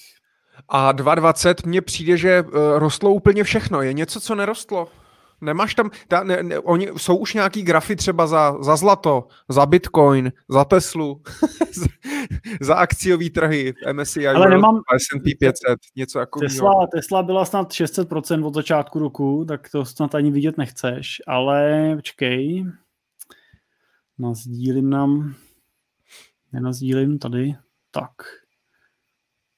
Mám tady uh, z dnešních aktualit, uh, který jsme připravovali pro klienty, tak uh, tohle je, tak já se vrátím sem, tohle to je vývoj od začátku roku na akcích, tak je tady vidět, hmm. že od uh, začátku roku 2000 vlastně do konce roku, do konce prosince, tak vlastně uh, ty horní dvě čáry jsou šedivá, jsou americké akcie a modrá jsou globální akcie, to znamená mix těch amerických, včetně těch evropských a azijských, tak vlastně vidíme, že jsme 13%, 10% plus. Jediný, kdo zatím zaostává, teda je ta Evropa, která aspoň srovnala teda tu ztrátu. Takže to je z pohledu, teda, to je z pohledu akcí. No a tady, tady je teda ten samý obrázek jenom trošku delším horizontu, to znamená, je to od začátku roku 2019, je tady vidět ten konec roku, jak jsi se ptal, ta 2019 na konci, jak je vidět, že ona opravdu byla jako optimistická celkem. A je tady vidět i ten konec toho roku 2018, jo, kdy zase vidíme, že, že ten průšvih tam prostě byl, že ty trhy prostě s tím bojovaly. Jo. Tam byl rok, který byl velmi jako podobně nastartovaný, nebo on byl teda zakončovaný jako ten rok, jako ten rok letošní. Máš tam i v dolarech výnos? Ne, mám CZKčka, mám koruny. Všechno přepočítáte do korun. Jo, jo, přepočítám do koruny. Jo. Jo. A nemáš tam, nemáš tam kolik teda, jo, tady to máš, super. Tak, tak, tady je ten mix těch aktiv, kde je to hmm. teda od roku 2018, to znamená, musíte se dívat, uh, musíte se dívat od roku 2020, pokud chcete letošek. A je tady krásně vidět to, jak pak fungují ty eh, balancované portfolia, kde je mix aktiv. My vlastně jedno z těch konzervativnějších portfolií, který používáme, tak je portfolio, který využívá tyhle ty čtyři aktiva, co tady jsou. To znamená, červený jsou nemovitostní akcie, modrý jsou inflační dluhopisy, zelený jsou uh, akcie, uh, tohle je MSCI World, globální akcie a žlutý je zlato. A to portfolio je inspirovaný permanentním portfoliem, který je po čtvrtkách složený z těch aktiv, takže to portfolio je složeno po 25% z každý té třídy aktiv a ono skutečně si dokáže velmi dobře poradit eh, s těma situacemi i vlastně třeba s covidem a tak dál. Přesně proto, že krásně vidíte, že v okamžiku, kdy eh, přišel covid, začaly lockdowny a všechno nám padalo, akcie padaly, nemovitostní akcie, ty, tam byl ten pokles ještě větší, tak vlastně to zlato a co nechtěl, to zlato zažilo úplně opačný růst a opačný směr a vyrostlo vlastně na ty svoje maxima, který jsme vlastně to u zlata zase po mnoha letech viděli. Takže kolik, máš, kolik udělalo to portfolio teda?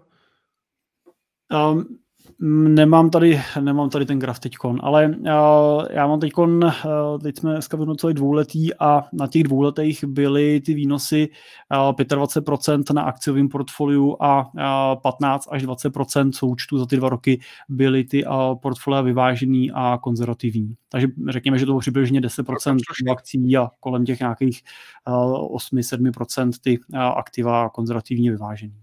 Hmm, hmm, hmm na rok. No a možná ještě ukážu jednu věc, Michale, než koukám do těch obrázků. Tohle teda jsou dva obrázky, jeden ukazuje Bitcoin, to je ten pravej. To, a tady je dobrý říct, že u těchto toho typu aktiv prostě platí pravidlo, tak jak rychle to vyroste, tak rychle to pak taky umí klesnout. Jo. Znamená, asi si dokážeme představit, co může přijít prostě zase šup po tomhletom jako spekulativním vyhnaným nárůstu ceny Bitcoinu nahoru. A vedle toho vidíme to zlato. A já jsem takovej, já nejsem úplně jako veliký fanda do, eh, do zlata. My zlato, když nakupujeme, tak ho držíme mm, prostřednictvím burzovně obchodovaných eh, akcí. A o tom tam... se může mluvit. O tom se může mluvit. Jo? Jo, jo. Ne, takže jako o, o cihle, cihle nám neřekneš, ale kolik držíš ETF na zlaté? No tak víš co, kolik držíš ETF eh, e na zlato, prostě ti uh, nikdo barák vyloupat nepůjde, viď? Prostě to je prostě obchodníka s celým papírama, no, ale u těch cihel je to složitější, no. Nemáš v lidské podobě, jo, ty ETFka? v té krabici. Nemám je v listíně podobě. Ne, ne, to je zajímavá varianta, ale nemám. Každopádně, každopádně co jsem chtěl ukázat u toho zlata, je, je to, že když se na to podíváme, tak ono vlastně podobného maxima dosáhlo někdy v roce 2011. A pak se na ten návrat do toho maxima vlastně čekalo těch dlouhých devět let vlastně až do teďka, než do to maximum přešvihlo. A zase to přešvihnutí bylo na chvilku a teď jsme zase někde na hranici mírně pod tím maximem, který tam bylo. A a tak jak se prostě o zlatu občas mluví jako o jistotě a jako o tom, že porazí prostě veškerou inflaci a občas slýcháváte, vždycky je teda no, zvedají chlupy na zádech takový ty věty toho, že si máš svoji hypotéku zahedžovat zlatem, což jsem pak pochopil, že je představa, že si máš půjčit víc, koupit si za to zlato a z toho zlata, co si za to koupil, tak tu hypotéku za tři roky splatíš, protože to zlato bude stát čtyřikrát tolik, tak to je samozřejmě úplně nesmysl. Jo, taková situace, taková situace nenastane. A, a, nemyslel, a nemyslel to, nemysleli ti to prodejci, že oni splatí si svou hypotéku? No, to je varianta, ano, to občas tak jako bych řekl, že může být, no. to, je jak, to je jak ten vtip starý, jak se, jak se říkalo, tady máte IŽP na bydlení, investiční životní pojištění na bydlení, pak se přijďte za mnou podívat. jo, jo, přesně, přesně. No, takže, no. ale já eh, musím říct, že mě se na to hodně lidí ptá, protože samozřejmě mně to přijde taková ta hra, že jo, prodejci zlata říkají, že jsou blbě zase akcie nemovitostí a tak dále, prodejci akcí nemovitostí zase říkají, že jsou blbě, nebo ti, co prodávají jenom nemovitosti, takže jsou blbě akcie a zlato, ti, co z vás prodávají bitcoin, tak jsou zase to, je to prostě eh, že jo, tam, tam, kde máš nějaký zájem, svůj, a, ale já vždycky pokládám tu otázku, musíte se na začátku zeptat, k čemu vám to bude, proč to chcete vlastně koupit. Protože já sám o sobě proti zlatu nemám vůbec nic, mně se taky líbí, jako mi mít doma prostě nějaký cihličky, nebo to synátorovi prostě teda dát, v těch 18, tak je to asi, asi hezký dárek, ale vždycky, jako se mě právě klient ptal, jestli že co si o tom myslím, že bych teda koupil nějakou teda tu zlatou cihlu nebo uh, prut nebo něco prostě a dal to těm vnoučatům, těm osmnáctinám a já říkám, a jako proč? Jako co z toho, jakoby co z toho má pak být? Jo, oni to pak mají prodat, nebo si to mají nastrouhat na salát, nebo si mají pod tím spát, nebo si to mají do, dát do té krabice a pak to dostanou jejich vnoučata jo, nebo vlastně co, co, co s tím má být a to je hrozně důležité si odpovědět vlastně u každého, u každé investice, u každého aktiva a to jsme zase potom u nějakého plánu. Ty tam koukáš do nějakých komentářů, píše nám někdo něco. Míša na to připojila ještě bych, spojení u, u spání. Ještě bych si jenom dovolil k tomu, k tomu zlatu jenom dát poznámku. Kupte si zlato, ale nekupujte ho jako investici. Kupte si, to, kupte si to zlato prostě jako zlatý poklad, který si doma uložíte a on tam jednou prostě zůstane pro další generaci, nebo mě třeba ta myšlenka toho, že dám ho jednou vnoučatům nepřijde úplně marná, ale snažil bych se jim ho předat prostě s tím, že tady ti něco dávám a zkus to udržet pro ty svoje zase děti. Jo? Zkus to prostě neprodat. Jo? Dát jim jako nějaký majetek, který můžou mít a který není tak úplně jednoduchý prodat, jako když jim dáš prostě 50 tisíc korun, tak prostě to samozřejmě zmizí. Ani nebudou vidět za co, když jim dáš za 50 tisíc dvě unce nebo unci kus uh, uh, zlata, tak, tak prostě je to něco, co jim třeba může zůstat. Tak to nemusí být špatně, ale prostě bych ho nekupoval s tím, že budu každý rok vyhodnocovat, jak na tom jsem a jestli ho nemám prodat a koupit místo toho něco jiného. A když už to zlato nakupujete, tak si uvědomíte, že to je komodita. A, a snažte se ho nekupovat přes ty prodejce, protože je to prostě hrozný rozdíl. Když ho koupíte přes prodejce z nějaký nemenované firmy, nechci se nikoho dotknout, tak většinou zjistíte, že prostě ho kupujete o 5%, o 10% dráž, než byste ho prostě na tom trhu koupili standardně. A zlato je skutečně komodita, můžete si ho objednat normálně v úvozovkách jako na e-shopu, bez, bez jakýkoliv problémů na, na Eurece, ale, ale je spousta prostě uh, seriózních prodejců zlata a vlastně si během deseti minut zvládnete udělat krátkou rešerši, srovnat si ty ceny vedle sebe. A jestli vám někdo prodává uh, uncovou cihlu, na který je vyražený orel, anebo vám někdo prodává uncovou, uh, ne cihlu, uncovou minci nebo cihličku, na který, uh, na který je rakouský filharmoniker nebo australská panda, je v konečném důsledku úplně jedno, protože prostě vám jde o ten kov, který nakupujete. A snadno si můžete srovnat, že jedna OZ stojí tady tolik, tady tolik a tady tolik. No tak to kupte tam, kde to stojí nejmíň. A prodejte to pak tam, kde to dostanete nejvíc. A jaká je spotová cena za jednu unci? Teď jsem se koukal, myslím, že 41 tisíc aktuálně to je. 41 529. Tak od té té, té, té, od tý se můžete odrazit, kdybyste si chtěli ano. něco, něco koupit. Za tuto asi, za tuto asi nekoupíte, to ale koupíte ne. to někde, snažte se to koupit co nejblíž této ceně a prodat taky potom. No. No. Třeba má někdo strejdu v nějakým, u nějakých těžařů. Třeba. Nebo v nějaký rafinérce. Hele, tak tady říkal si otázku, tak tady máme od... Uh, jo, ale Oldřich, Oldřich tam, tam pak psal, že jsem vlastně na všechno, že jsem všechno... to odpověděl. Tak, to On reagoval na to, Oldřich reagoval na to portu, jak jsme se bavili o těch poplacích. jo, už vidím, už vidím, dočet jsem o kousek dál, jasný, jasný. Musíš vždycky trošku, trošku rychleji to číst. máme ještě nějaký sledující po hodině? Michale, máme 30.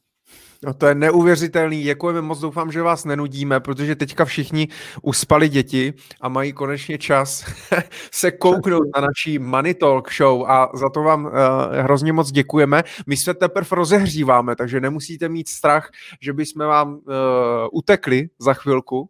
Já jsem ještě plný energie a Radek to krásně doplňuje, tak píše dotaz, Jirko, hodíš nám to tam?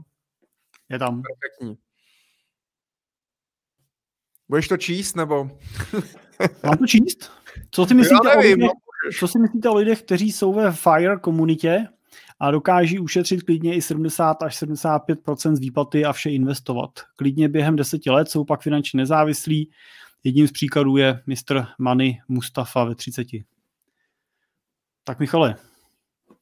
Mám na to první reagovat. Jasně. Uh, jsou skvělí. Já pár těch lidí sleduju na YouTube je to fajn. Uh, ta Fire komunita je docela, do, docela dobrá, ale uh, musí ten člověk, uh, zase je to o tom, že to musí vycházet jakoby ze silného vnitřního proč.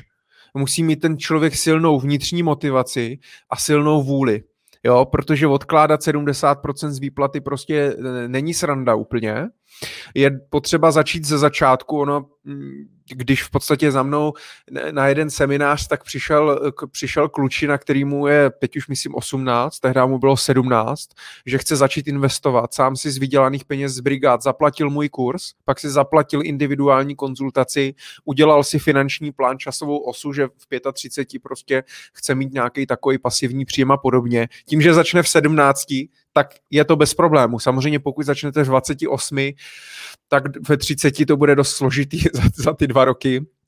A takže jako super obdivu ty lidi, je to, je to perfektní a určitě jako jsem, jsem pro, jenom je potřeba si dávat strašně pozor na to, protože to je ten extrém, jo.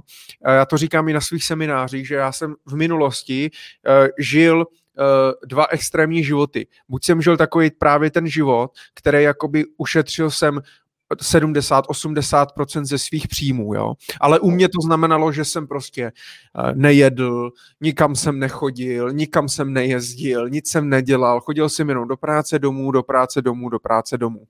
A uh, to, ne, to jako nejde vydržet, jo. To prostě uh, ta a tím, že vlastně i přes tady toto bych třeba finančně nezávislý byl až třeba za 10 let, tak to prostě pro mě je strašně, strašně dlouhá doba, jo. A pak třeba po čtyřech, pěti měsících prostě na jídle o vajíčku v knedlících a mražených pizzách a tak dále, tak jsem to prostě vzdal a všechno, co jsem šetřil, tak jsem utratil najednou. To je, a je tam strašně tenká hranice mezi tady tímhle.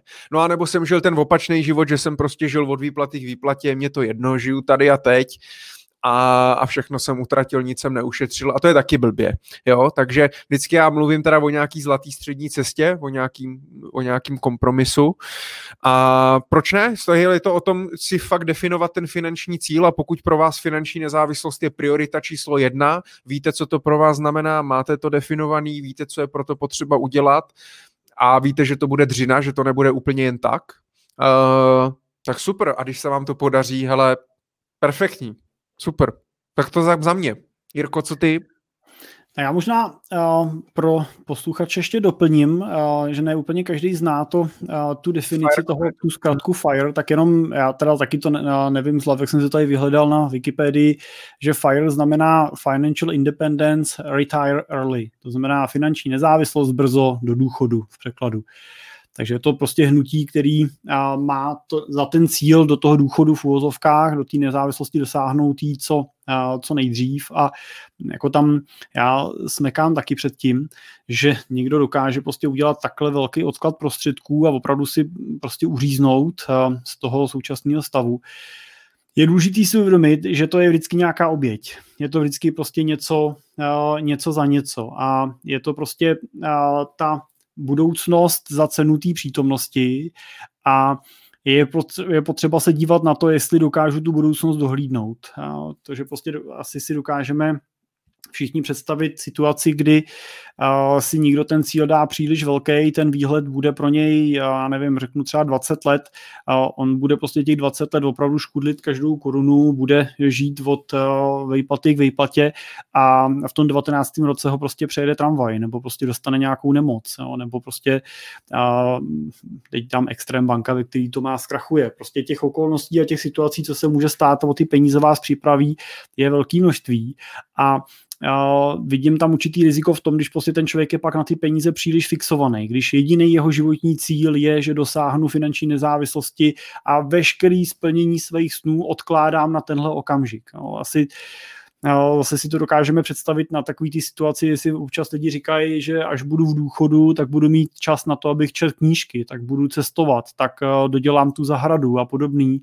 A pak prostě do toho důchodu vstoupí a rok na to umřou, protože se prostě začnou nudit. Tak moje zkušenost je, že finanční nezávislost není o penězích. Ona je taky o penězích, ale mnohem víc je to o tom, eh, jak člověk vlastně se na to dokáže dívat tady Protože já mám řadu klientů, který jsou z pohledu peněz finančně nezávislí.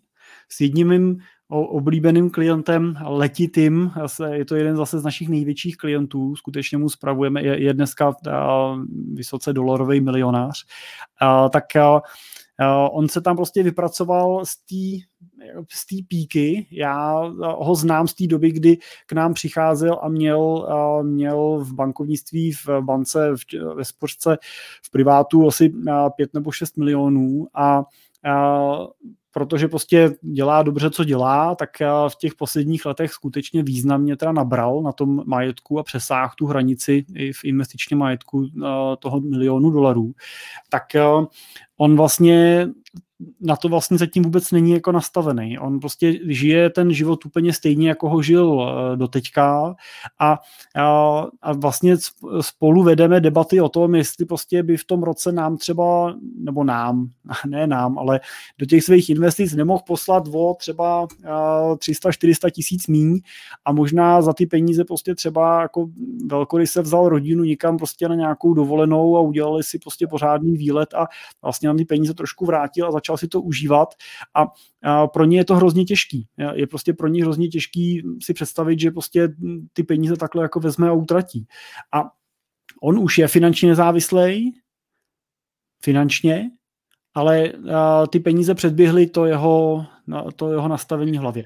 Takže k čemu pak zase vám jsou peníze, když je nedokážete efektivně utrácet. Jo? V tom, ten, ten FIRE samozřejmě to vede v ruku v ruce, takže se na to ty roky dopředu nějakou sem připravujete, plánujete a tak dále, takže jak říkal Michal, je to prostě postavený na nějaký logice, na nějakým plánu a má to, uh, má to smysl, uh, ale musí to prostě jít ruku v ruce peníze spolu s vaší připraveností a nemělo, nemělo by to jít na úkor úplně jako vašeho současného života, protože prostě jako nedá se zase žít jenom budoucností.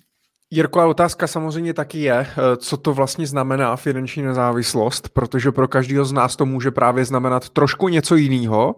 A taky on, ta finanční nezávislost nemusí být vlastně ten cíl, že vlastně eh, že ten, ta finanční nezávislost může být vlastně pouze prostředek.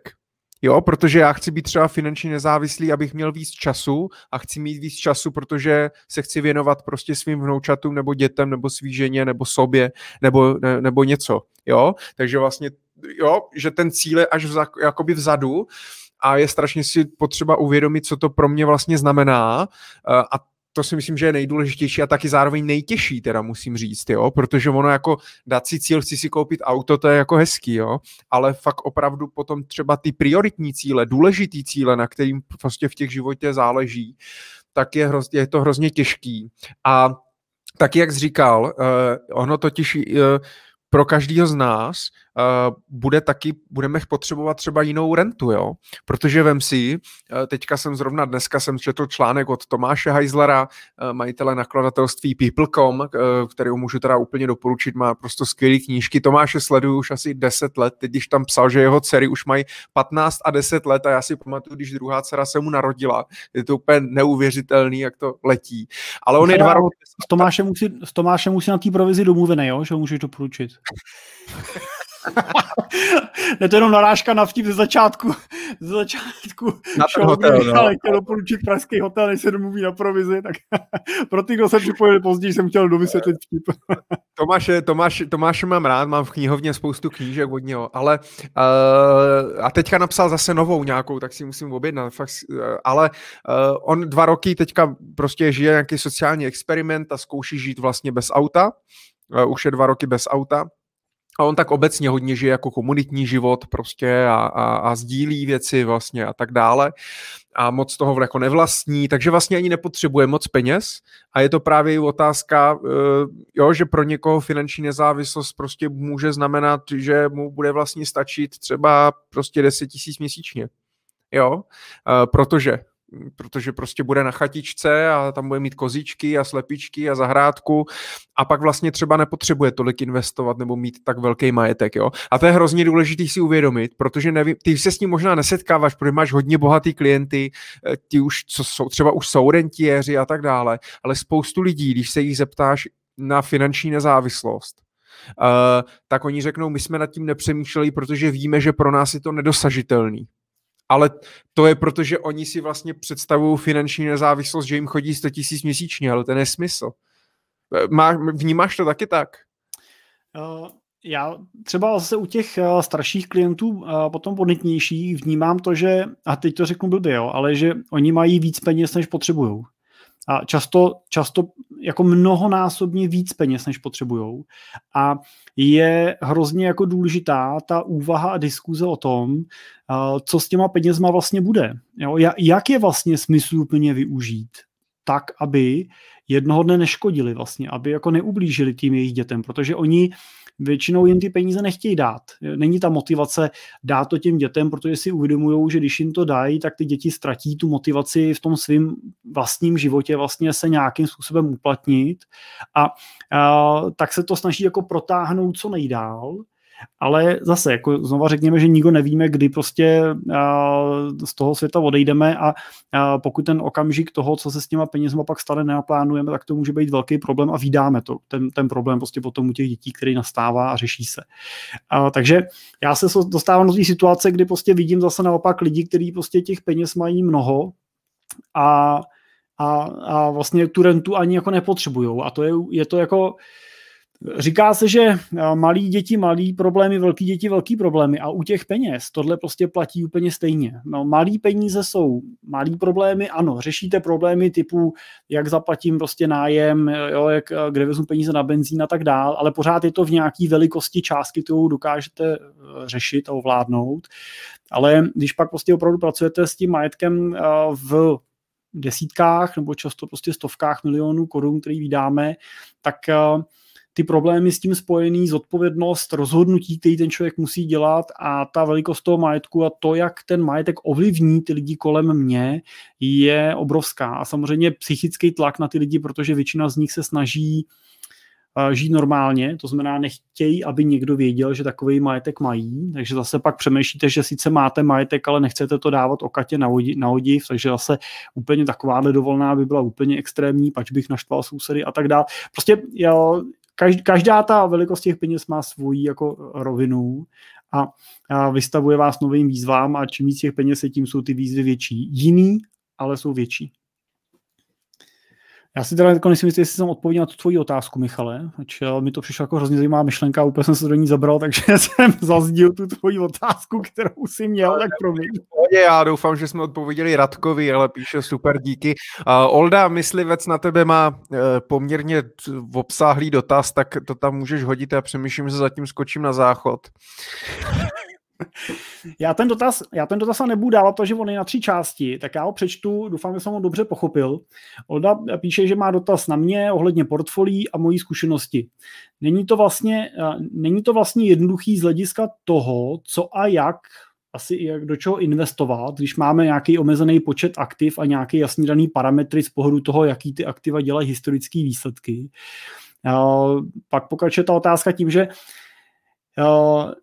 je, je vlastně, uh, že vlastně opravdu jde o to jenom rozumně nastavit a diverzifikovat nějaký globální levný instrumenty, ideálně v režimu nakoupit a držet, to znamená ne nakupovat, prodávat, nakupovat, prodávat, ale vybrat si takový aktivum, který můžu nakoupit a držet ho dlouhý roky, už i kvůli tomu, abych přesáhl ten tříletý daňový test a nemusel jsem z toho zisku ty daně platit.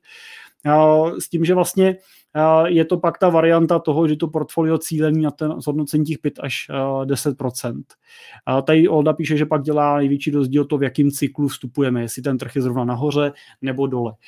Já úplně souhlasím. Takhle to podle mě přesně je. Pokud chcete dlouhodobě investovat, tak je to vlastně velmi jednoduchý není, na tom, že, není to žádná raketová věda, speciálně v dnešní době. I díky těm roboplatformám prostě opravdu každý člověk bez ohledu na velikostí svojí investice může vzít to svoje portfolio, může za ty svoje peníze nakoupit nějaký prostě globální, široce diverzifikovaný pasivní ETF eh, e fondy a může na něj klidně zase na pár let zapomenout.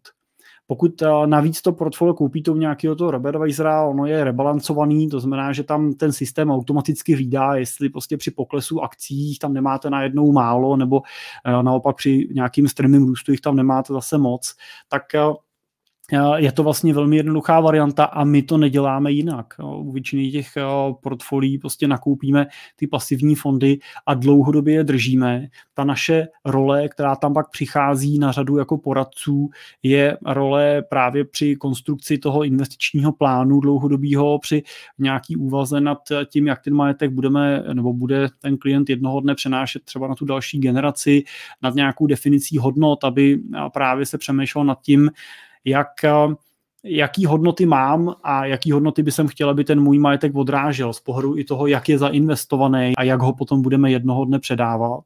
A na to opravdu vám eh, stačí portfolio, který máte složený z několika kus, ne kusů, ale z několika konkrétních pozic. Nepotřebujete mít 15-20 eh, ETF fondů, stačí vám ve své podstatě, tady jsem vám ukazoval to portfolio složený ze 4 ETF. Jo, jedno drží globální akcie, jedno drží Eh, zlato, jedno drží inflační dluhopisy a jedno drží nemovitostní akcie. Jo, a, a to je vlastně celý.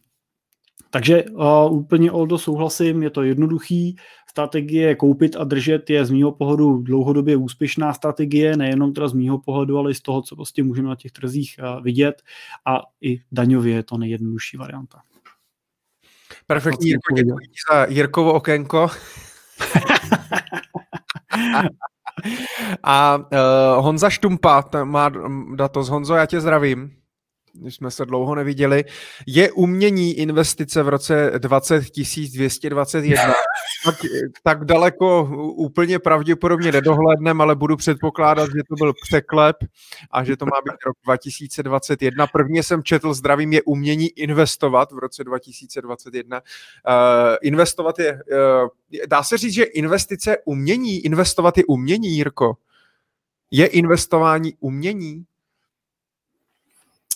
No to je zajímavá otázka. Já bych spíš řekl, že je to uh, jako matematika, takže spíš bych to bral jako nějakou jako takovou tu klasickou empirickou matematickou vědu. Nebo pro mě osobně je, jsou investice o číslech. No ale matematici a ekonomové nemusí vždycky být dobří investoři přece. To nemusí, to je pravda. Hmm, ale tak já bych, dobře, tak, tak, já... čísla, tak řekněme teda čísla a psychologie, emoce, že jo? No. Já možná už je to umění, možná už ním smícháš čísla a emoce, tak je to umění, tak možná jo. Eh, Honza se ptá si na umění, otázka, Honzo, klidně doplň, jaký umění, typ umění třeba myslíš, protože je vlastně vůbec nějaká definice, co patří pod umění? Umění. Těžko říct, ale já pod uměním si představím třeba obrazy. Jo, tak to je. Já jsem se chtěl, já jsem právě tady hledal celou dobu, jak si odpovídal, tak jsem tady hledal, protože vím, že v minulosti měl být spuštěný nějaký první, jeden z prvních indexů vlastně uh, burzovních, na, na umění, protože dlouhý doby vlastně žádný index nebyl, takže vlastně člověk vůbec nevěděl, jak se to vyvíjí, jestli ty ceny odpovídají té poptávce nebo odpovídají a tak dále. Eh, pak vlastně, eh, jak, jaký ty máš názor vůbec na investování do umění? A když to vezmeme obecně, obrazy, uh, obrazy a co teda ještě vlastně umění, počkej, uh, známky nějaký třeba, uh, nebo veteráni třeba a, a, a tak dále, prostě něco starého, nějaký sošky, dekorace, Honza tady doplňuje cokoliv, co, co uh, je více jak 500 let, jako v obrazy třeba a tak dále, tak já nevím, co to je ještě po 500 let. Kostely. Že mi třeba, že mi třeba iPhone vydrží taky tak dlouho. tak uh, obecně, když se pojďme, pojďme se po, pobavit obecně, co ty si myslíš o investování uh, do umění? Ne, já si myslím, že investice do umění je krásná investice, protože můžeš koupit něco, co ti bude dělat uh, radost a přinášet i nějakou další přidanou hodnotu.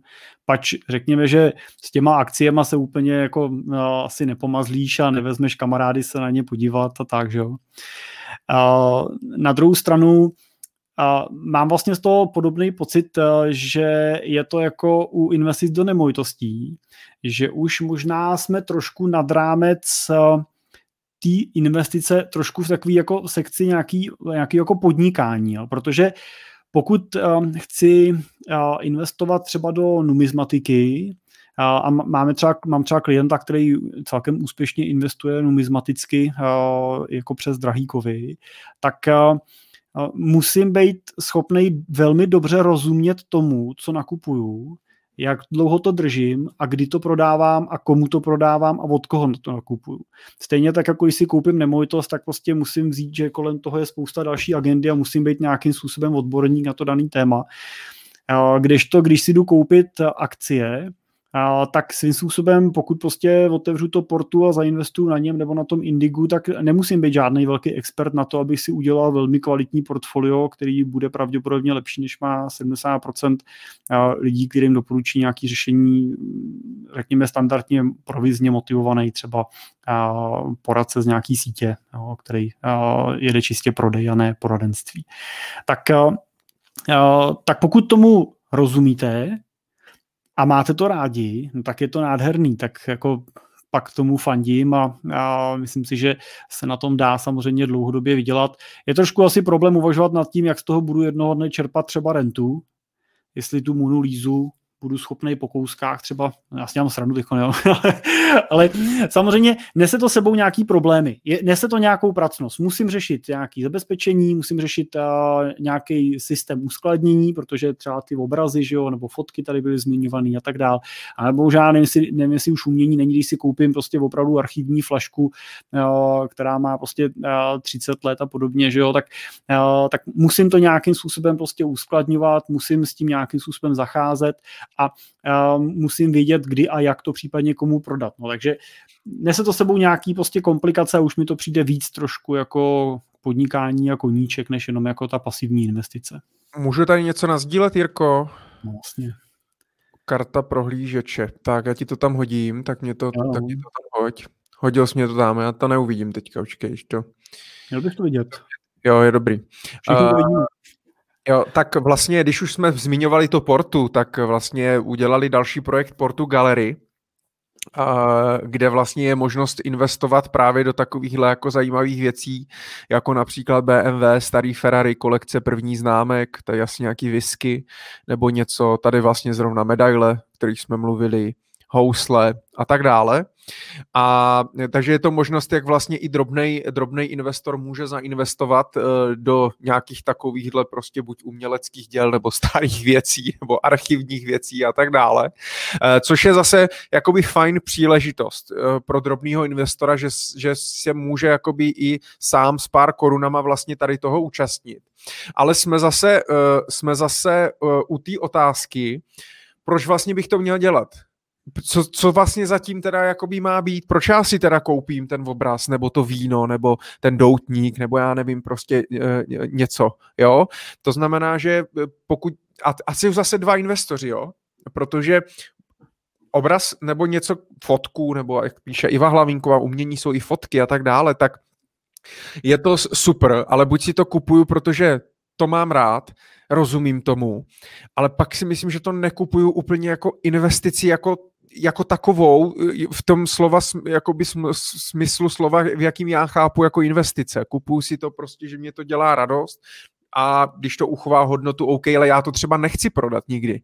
Je to jak, že prostě to pak chci třeba těm dětem to dát i s tím příběhem, jak se dědí hodinky třeba můžeš si vlastně koupit hodinky, že jo, nějaký prostě hmm. starý primky nebo něco a teď to dáš těm dětem a, a může to mít pro ne, nevyčíslitelnou hodnotu pro tebe. Teď je otázka, kdybys to dal na trh, za kolik to vlastně prodáš, protože to vlastně nevíš, že jo, dokud to nechceš, nechceš, nechceš prodat.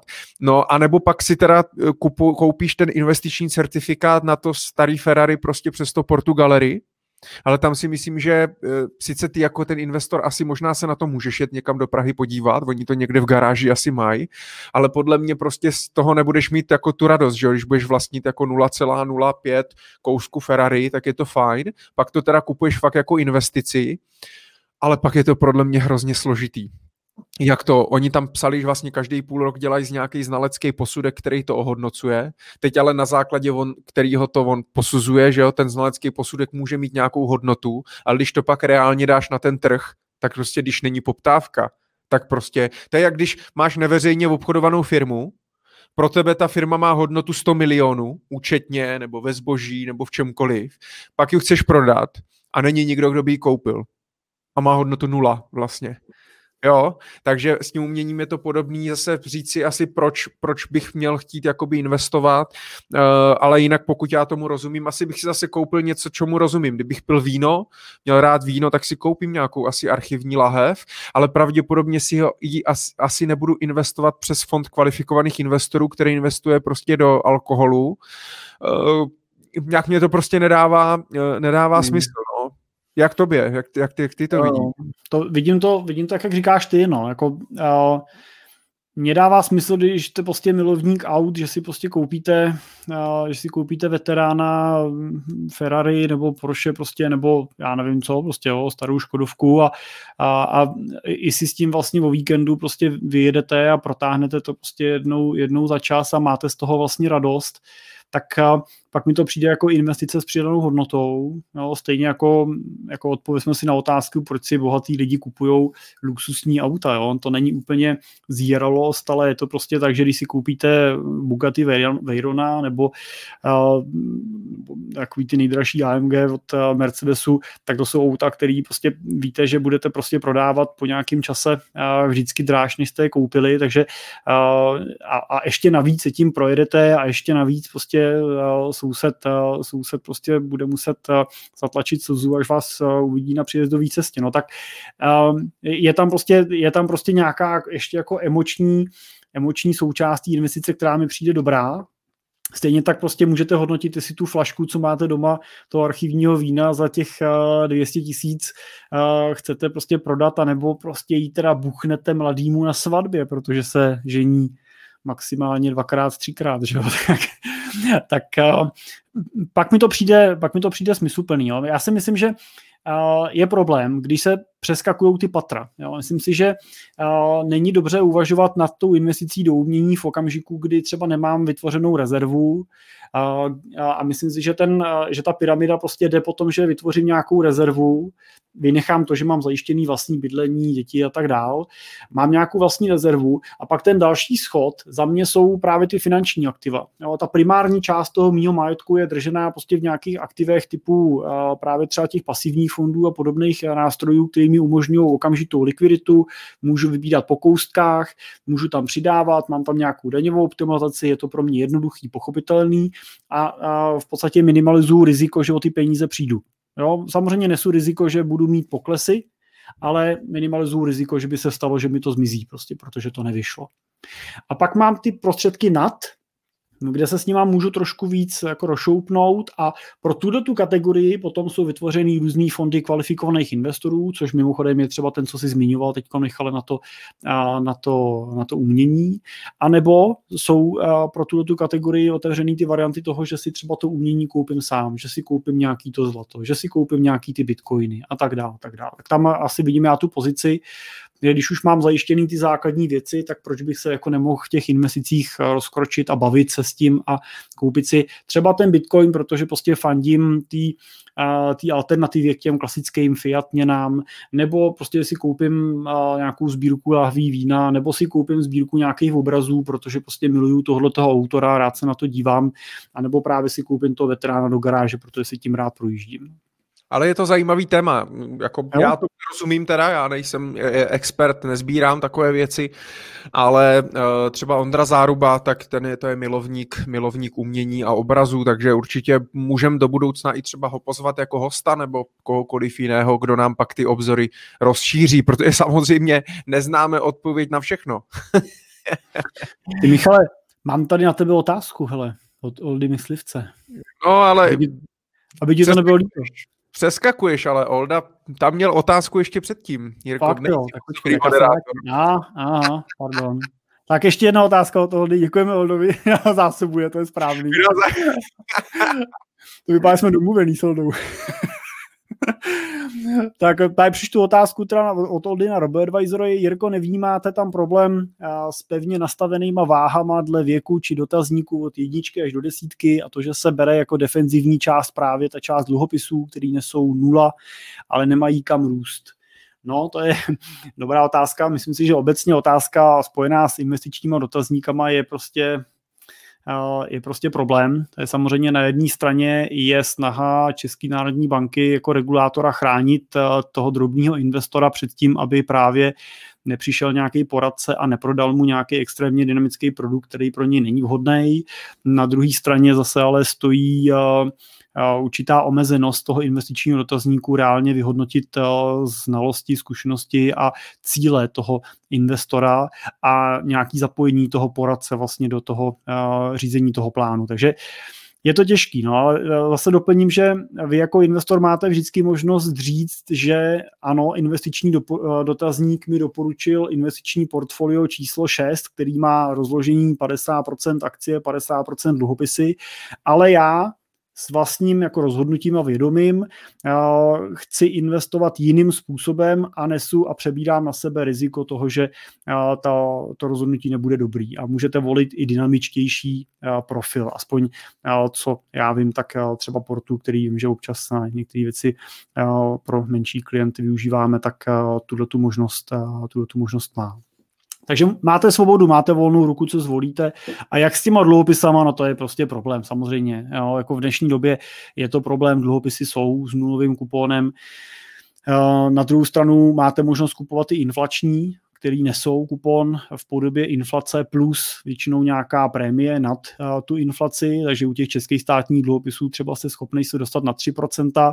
Uh, to je jedna věc. A druhá věc je, že když kupujete ty dluhopisy prostřednictvím fondů, třeba těch ETF fondů nebo klasických, tak vás zajímá nejenom ten kupon, ale i cena toho dluhopisu a ta se v čase mění podle toho, jak se vyvíjí úrokové sazby. A Oni vypadají, že už nemůžou jít níž, ale musím říct, že takhle přesně vypadala ta situace před dvouma rokama, kdy jsme seděli, když jsme to už nemůže jít níž, to je prostě blbost. A ty sazby klesly o 2% a samozřejmě díky tomu ceny těch starých dluhopisů, co byly vydávaný ještě před tím poklesem, tak ty ceny jsou vyšší. Prostě ten dluhopis prodáte dneska za víc a tím pádem i ty akcie těch jednotlivých fondů, které je drží, tak rostou. A kdo ví, jestli nebudou ty úrokové sazby za dva roky minus 2%. Já to nevím, přijde mi to jako neúplně ideální představa, na druhou stranu ani nulový sazby mi nepřijde jako ideální představa. Takže, takže asi tak těm dluhopisům. No. Prostě do toho portfolia podle mých názoru pořád patří, asi ne úplně 50% složkou pro konzervativního investora, hledal bych tam do toho nějaké alternativy, ale myslím si, že tu pozici v tom portfoliu určitě pořád mají. Jirko, děkuji ti za vyčerpávající odpověď. Za Oldu ti děkuji samozřejmě. No. Už Michale můžu, už Michale můžu tu na tebe. Uh, můžeš, já jsem si to četl, tu otázku, ale to sem vůbec nepatří, ale to, to je úplně mimo. Tak já jsem ještě nečet. Tak, tak, tak ji přečti. Taky přečti ty, klidně. Tak, já přečtu. Aby to Michalovi nebylo líto, tak uh, Kdy začne myšlení finančníků třetí série a jestli je možné ještě přispět na provoz? Vtipná historka z natáčení samozřejmě potěší.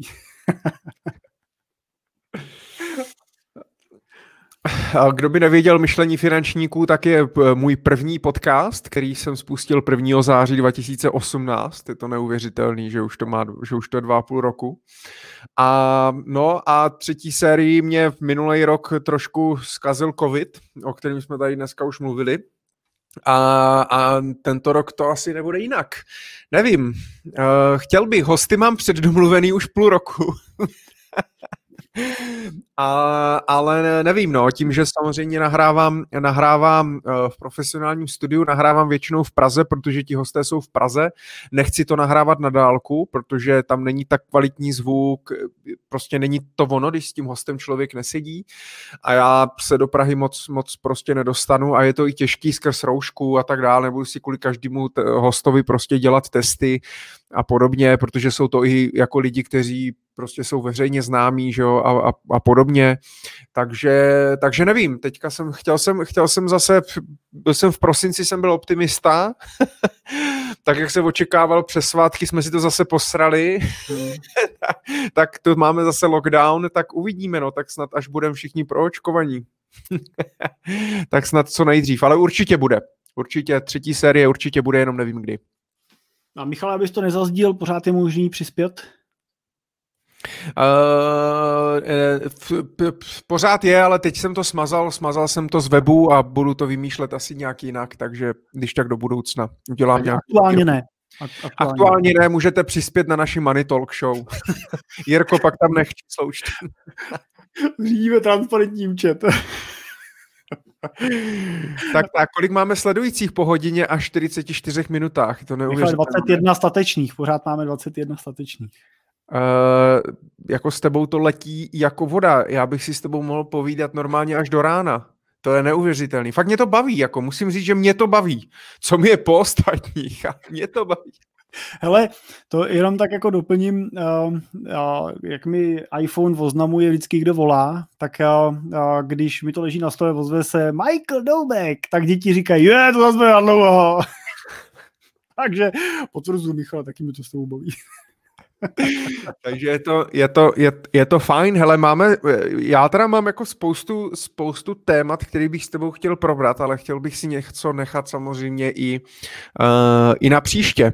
A my jsme teda, pokud teďka nemáme žádný dotazy nový, tak my jsme skončili úplně na začátku předtím, než jsme se zasekli na všech dotazech, ale na druhou stranu o tom to je. Věnujeme se vám, posluchačům a divákům.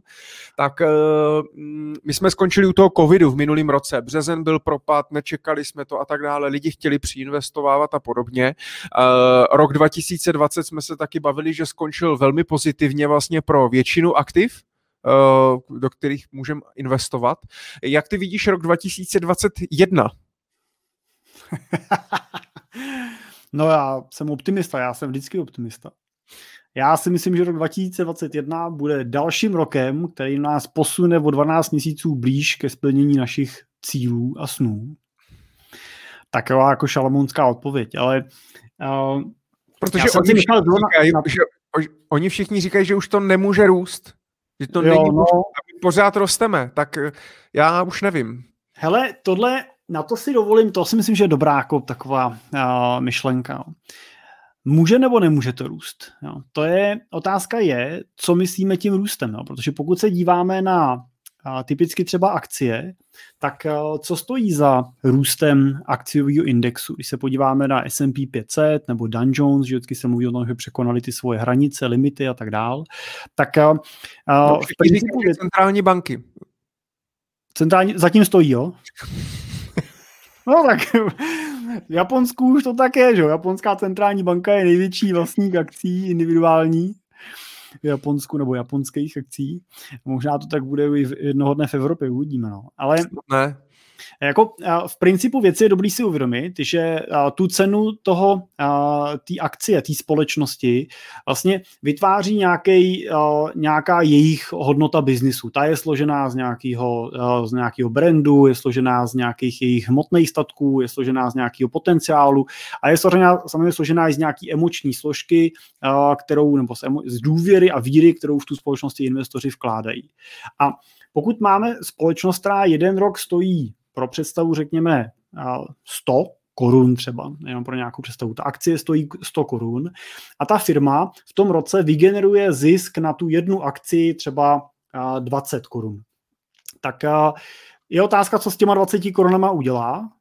Většinou s nima udělá to, že buď je vyplatí část na dividendě, a, nebo za ně nakoupí zpátky nějaký svoje akcie, to znamená stáhne nějaký akcie z trhu, vykoupí je od akcionářů, a nebo ten zisk těch 20 korun na tu akci rozpustí do toho svého podnikání a vlastně to zainvestuje.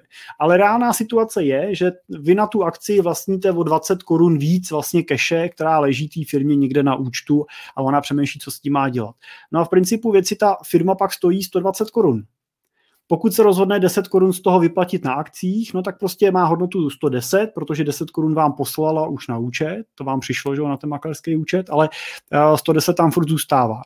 No a pokud to dělají dobře, no tak a nechali si těch 20, mají 120, no tak příští rok vydělají zase 20, nebo 10, nebo 50, jo, záleží na tom, jak budou dobrý. No a o to zase se vyroste ta hodnota té akcie. Takže já tam vždycky hledám, uh, hledám ten, uh, tu odpověď na tu otázku, jako proč by to nemohlo růst do nekonečna. Protože z principu věci, z principu právě toho kapitalistického smýšlení toho trhu, pokud ty firmy budou generovat zisk, pokud tady nebudeme mít všechny firmy ztrátový, tak v principu budou všechny ty firmy zvyšovat svoji hodnotu právě tím, že generují další a další množství vlastně peněz, který nějakým způsobem přerozdělují. Takže uh, představa, že index S&P 500 nebo Dow Jones nebo jakýkoliv má hodnotu 30 tisíc bodů a já ho nakoupím až ve chvíli, kdy zase zpátky bude mít těch 15 tisíc a svezu se znova na té vlně na těch 20 tisíc, to je bohužel jako představa, ano, může se stát nějaká krátkodobá korekce takovýhle velikosti, to samozřejmě může nastat, je to 50%, to se stát může, ale ta korekce bude V, nebo dvojitý V, nebo něco, ale dřív nebo později se vrátí zpátky vlastně na tu svoji eh, hodnotu. Asi můžeme namítnout, že jsme tady měli třeba třeba index S&P 500, tak měl svůj vrchol v roce 2000, pak se pracně hrabal zpátky do toho vrcholu asi 8 let do roku 2008 a než ho dosáh, tak přišla krize 2008, on pokles a trvalo do roku asi 2013, než se dostal zpátky na svý. Takže je zároveň dobrý ale říct, že pokud prostě opravdu zainvestujeme ve špatném okamžiku všechny svoje peníze jenom do teda jednoho aktiva, do jedné kategorie, tak samozřejmě neseme riziko, že ta vlna může prostě trvat dlouho ale pokud byste investovali v dlouhým horizontu, tak dneska budete spokojení. No, otázka je, jestli byste samozřejmě přežili to údolí těch 8 let a pak další zase 5 let, než byste se do těch maxim dostali a dneska byste byli v násobcích teda toho, co jste byli v tom roce 2000. Takže zase se vracíme zpátky k tomu, že to stojí na tom, stojí na tom plánu, ale já jsem přesvědčený o tom, nebo zatím mě nikdo přesvědčil o tom, že by to nemělo dál růst, nebo že by bylo možné, aby to přestalo jako systematicky dlouhodobě růst? Ona je otázka i samozřejmě, protože uh, já jsem vždycky ze všech tady těch jako apokalyptických prostě scénářů, jak, to, jak, jak se řítíme tam, kde slunce nesvítí a podobně, tak jsem z toho vždycky hrozně špatný, jako hrozně si to beru a vím, že spoustu věcí jako společnost prostě děláme špatně. A Eh, nezničíme planetu jako takovou, ale zničíme dřív sami sebe. jako, jako lidstvo, ta planeta tady s náma, ta, ta planeta tady bude, ať už s náma nebo bez nás. A, a a prostě týká se to všeho. Těch problémů je strašně moc, který samozřejmě řešíme, ale pořád asi i když prostě řešíme ty centrální banky, zadlužení vlád, prostě odtržení akciových výnosů prostě od reality a, a tak dále, a tak dále, tak pořád je asi lepší investovat, než nedělat vůbec nic. Hmm. To se asi shodneme, ne? Jasně, no. Jo, protože co jiného vlastně by ten člověk jako by chtěl dělat, co vlastně jiného dělat, než teda jakoby investovat, jo v uvozovkách do čehokoliv, jako když to přeženu ve velkých uvozovkách, jo, protože oni všichni jako uh, investovat do akcí nebo do nemovitostí, tam je, to je zadlužení, všichni nesmysl, bublina a tak dále, uh, ale tak co teda mám teda jako, tak mám držet teda cash, ne cash je blbost, protože inflace, že jo, zadlužení a tak dále, tak co si mám koupit teda, jako e, za všechny peníze? Zlato jenom, nebo jenom bitcoin teda mám, nebo prostě co vlastně, takže je dobrý podle mě prostě tak nějak ideálně teda do všeho, trošku, prostě nějak diverzifikovat a hlavně investovat, prostě budovat nějaký, budovat nějaký majetek a když přijde válka, tak nám to stejně bude šumafuk uh, a Prostě a, a i když přijde ta velká hyperinflace, i když prostě přijde hladomor, i když prostě přijdou nějaký problémy, tak pořád bude lepší, když nějaký ty tři, čtyři byty bude mít, vždycky bude lepší, když bude mít nějaký podíl ve firmách, vždycky lepší, když bude mít nějaký zlato nebo bitcoin nebo obraz nebo prostě něco, než abych neměl vůbec nic a jenom třeba papírky natisknutý. Úplně s tebou souhlasím. A um, zkusím si troufnout jít ještě kousek jako za ten náš jako money talk, jo, za, tu, za ten rámec těch money a říct, že vlastně... To strach. a jenom jako bych chtěl říct, že vlastně investovat, uh, investovat můžete nejenom do do toho majetku, ale jako investice samozřejmě, která se vám bude rentovat úplně nejvíce, je investice do vás, do vašeho vzdělání. Myslím si, že cokoliv se naučíte pokud budete veškeré svoje peníze vkládat pouze do investic, vytvoříte nějaký majetek a nebudete investovat nic do sebe, zvyšovat svoji kvalifikaci, svoj, svoji odbornost, svůj nadhled nad svět a tak dál, tak eh, když pak přijde ta situace, že o ty peníze třeba prostě přijdete, protože já nevím, přijde válka, nebo prostě komunisti nám to tady zestátní, jo, nebo udělá se měna, škrtnou nám tam prostě 50% a tak dál, tak eh, vás to může, vás to může vlastně jako poškodit velmi významně, protože třeba jste se prostě 20 let věnovali něčemu a byla to ta vaše, eh, vaše vaše jediná cesta. Pokud ale budete po celou tu dobu investovat i do sebe, no tak pak prostě dobrý, no tak eh, jestli jsem jednou dokázal vydělat milion, no tak ho dokážu vydělat i po druhý a vydělám ho rychlejš než ten první milion. Pokud ale jsem ten milion v úvozovkách naškudlil jo, a e, jediný, co jsem dělal, že jsem nežil proto, abych měl ten milion, tak jo, e, to bude vytvářet hrozně nepříjemné emoce a budete mít velký strach, co když o něj přijdu. Takže investoval bych nejenom ty finance do toho, e, do těch aktiv, ale i do sebe, No a zároveň jednoznačně investicí z pohledu bezpečnosti vaší budoucnosti je investice i do vztahu. Protože představte si situaci, kdy... Ale počkej, říkal vztahový terapie ne. Ne, ne, já nebudu dát danou terapii, ale uh, já dám jenom příklad, uh, já dám svůj příklad, jo. Bydlím, uh, bydlím na malé vesnici uh, a uh, vlastně znám spoustu lidí, kteří na tu vesnici se nastěhují a vlastně nevylezou z baráku, jo. žijou v ní jako ve městě. A nebo můžete na té vesnici a nebo v tom městě vytvářet kolem sebe nějakou sociální síť a vytvářet si nějaký, uh, nějaký vztahy, který, když přijde extrém, tak ty lidi vám pomůžou. Když prostě přijde ta situace, že vy o ten majetek přijdete, protože teď jako těch scénářů, co se může stát, je mnoho. To nemusí být investiční chyba, ale může na vás někdo zasednout uh, daňově a tak dál. Tak uh, tak prostě to se může stát, tak eh, je dobrý mít kolem sebe záchrannou síť, která vás podrží a která vám pomůže. Tahle investice se dělá tak, že jako první pomáháte vy. to znamená, najdete to, jak vy můžete přispět v rámci té komunity, jak vy můžete pomoct, pomůžete a když pak vy potřebujete, tak ta komunita pomůže zpátky vám. Mimochodem takhle vznikaly první pojišťovny, takhle vznikaly stavební spořitelny, kdy prostě ty lidi dali dohromady peníze a dali dohromady s tím, že když se nikomu z nich co stane, třeba u těch pojišťoven, tak vlastně z toho sdíleného majetku se vlastně to zaplatí. Tak jenom, jenom jako jsem chtěl dát přesah nad ty investice, že těch věcí, do kterých můžeme investovat, je celá, celá řada. No. Jirko, bylo to výborný. Děkuju. Bylo to, ne, bylo to výborný, uh, protože si píchl prostě do něčeho, co uh, to, to, to je prostě, to jsou témata a téma, který mě hrozně zajímá mm, a který bych chtěl i v dalších Money Talk Show, i když právě to není o penězích, i když ono celý život náš je o penězích, tak uh, bych chtěl probrat, protože to, co jsi říkal, jo, to investice do vzdělání, jo, protože já to mám v motu, na LinkedInu, protože už Benjamin Franklin říkal, že investice do vzdělání nesou nejvyšší úroky. A, a je to tak? Uh, a eh, díval jsem se na Netflixu teďka ještě nový dokument eh, The Minimalist, který mě teda nic moc nedal, protože minimalismus prostě jako on, on nějakým způsobem s ním fungují už nějakou dobu, takže nic nového pro mě, uh, ale právě tam psali o tom, a to je hlavně problém Ameriky samozřejmě, jo, toho, že ta Amerika je ještě víc konzumnější, než si dokážeme vůbec u nás v Česku představit.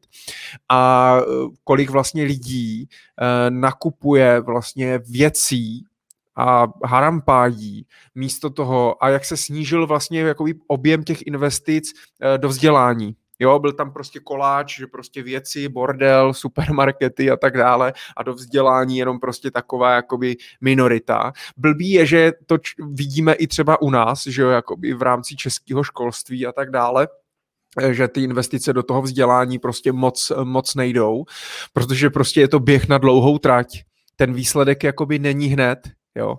Ale je, strašně, je to strašně důležitý a, a to bychom se mohli bavit o právě schopnosti adaptovat se, jo, což právě ukázal ten covid, kdo vlastně dokázal nějak přepnout, hlavně třeba u podnikatelů samozřejmě, jo, ten, kdo prostě je zaměstnanec, tak, ale spoustu lidí třeba, kteří dělali v gastru, tak eh, vlastně si teď uvědomuji, že mám, že mám známou, eh, která dělala v gastru a teďka si koupila kurz na programování nebo na datovou analytiku jo, a zkouší, že vlastně jí bavila matika vždycky a tak prostě se učí datovou analytiku a zkouší, kdyby prostě už to gastro se nikdy nevrátilo, nebo prostě uh, dělá si nějaký zadní vrátka, to je skvělý a je to strašný problém, uh, protože o tom i jsem četl spoustu, spoustu článků a na LinkedInu o tom spoustu diskuzí, právě, že bude problém uh, jakoby těch lidí, kteří se nedokážou vlastně třeba jakoby přeučit kolik zbyde vlastně různých profesí a lidí, který vlastně jakoby ale se nezvládnou naučit už, už, už nic,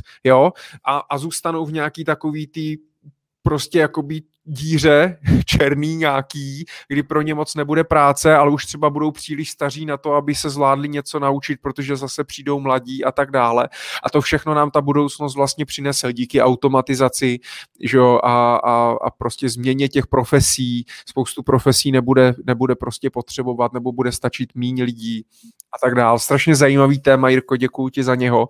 To musíme příště, příště rozebrat nějak. Já koukám, že už máme dvě hodiny uh, a a ještě, nám, ještě tady máme nějaký dotazy. Zvládneme teda odpovědět a, a konč, skončíme? Nebo... Já myslím, že jo. Tak já to vezmu postupně tady. Tak uh, Vladimír Dědek se ptá, obecně se doporučuje investovat pravidelně menší částky, co když se v podnikání zadaří a chci zainvestovat větší balík peněz. Rozmělni to do více menších investic v čase. Díky za názor. Tak Michale, chceš odpovědět? Klidně odpověz. Jo. Myslím si, že určitě rozložením v čase rozhodně nic neskazíte. Je to, vyhladíte tím ty případné vlny toho, že nakoupíte nahoře nebo dole, zprůmírujete ten nákup, takže to je ideální varianta. Pokud máte jednorázově nějakou sumu, tak vždycky stojíte před tím otazníkem toho, že buď to nakoupíte celý hned a budete riskovat, že jste nakoupili vysoko a přijde pokles, ale zároveň taky budete riskovat to, že když to rozmělníte v čase, budete to třeba zainvestovávat půl roku nebo rok postupnýma vkladama, takže zase prošvihnete nějaký potenciál růstu toho trhu. Takže vždycky je tam nějaký... Rok, přesně, Jirko, že? Přesně v tom dubnu vlastně, kdy všichni čekali o prázdninách, to spadne ještě víc a někdo čeká na keši dodnes. Ano, přesně. A bohužel takhle čeká spousta lidí už roku 2016, právě s tím, že trh brzo spadne, brzo přijde krize a já vždycky tak jako jednou za rok si zavoláme, říkám, tak sedíte, a ještě čekám, přijde to, říkají mi všichni, že prostě bude krize, tak říkám, tak držte, no tak uvidíte.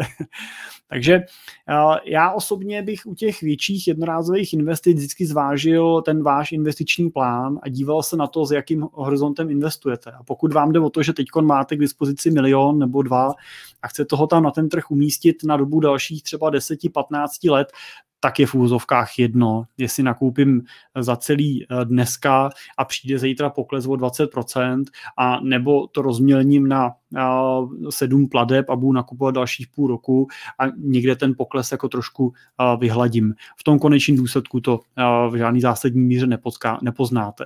Takže ve výsledku je to tom dlouhodobém výsledku je to jedno. Pokud samozřejmě je pro vás důležitý, jaká bude hodnota těch investic za rok, tak je samozřejmě důležitý, za kolik nakoupíte. Pokud ale jste stabilní investor, zkušený, tak vás tohle nemusí stresovat a jestli za rok budete vejš nebo níž, vás nemusí eh, trápit, vás zajímá, jak na tom budete za těch deset let. Takže já bych klidně, eh, v klidně tu částku vložil a zainvestoval.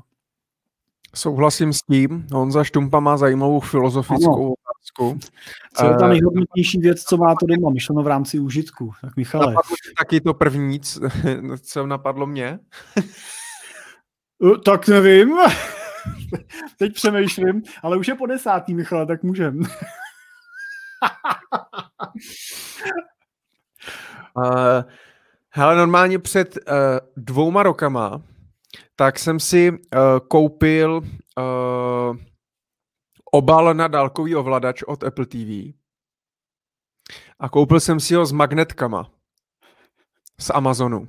A díky tomu ten ovladač můžu normálně přidělat uh, jakoby z druhé strany televize. A kámo, to byl nejlepší kup v mém životě. Jeden z nejlepších, našel bych ještě asi pár věcí.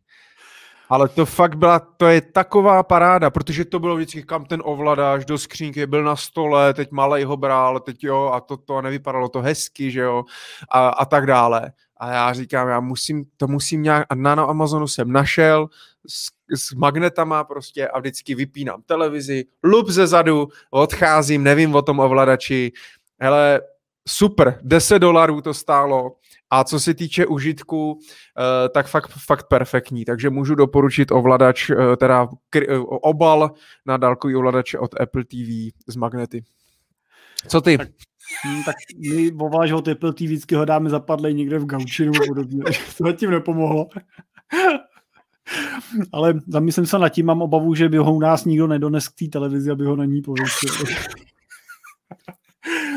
Hele, já nevím, když budu teda uh, se na to dívat uh, z pohledu rentability, tak uh, u mě asi by to byl počítač. Já prostě jsem jako Apple fanda, takže mám, mám MacBooka a pro mě je to prostě něco, co, na čem prostě trávím velkou část toho času a ten poslední rok vlastně jsem na něm strávil velkou část, část času i z pohledu schůzek s klientama. Takže ač to teda není levná hračka, tak je to prostě něco, co mě ty peníze jako jednoznačně vyděláno. Tak, tak je to taký přízemní, ale z pohledu té rentability teda mě počítač asi. No a pak, pak žena přináší hodně užitku, ale nevím, jestli tam je ta rentabilita. A tam byla věc, ale Michale, tam byla věc napsaná. Takže snad jsme odpověděli. Takže tak, a...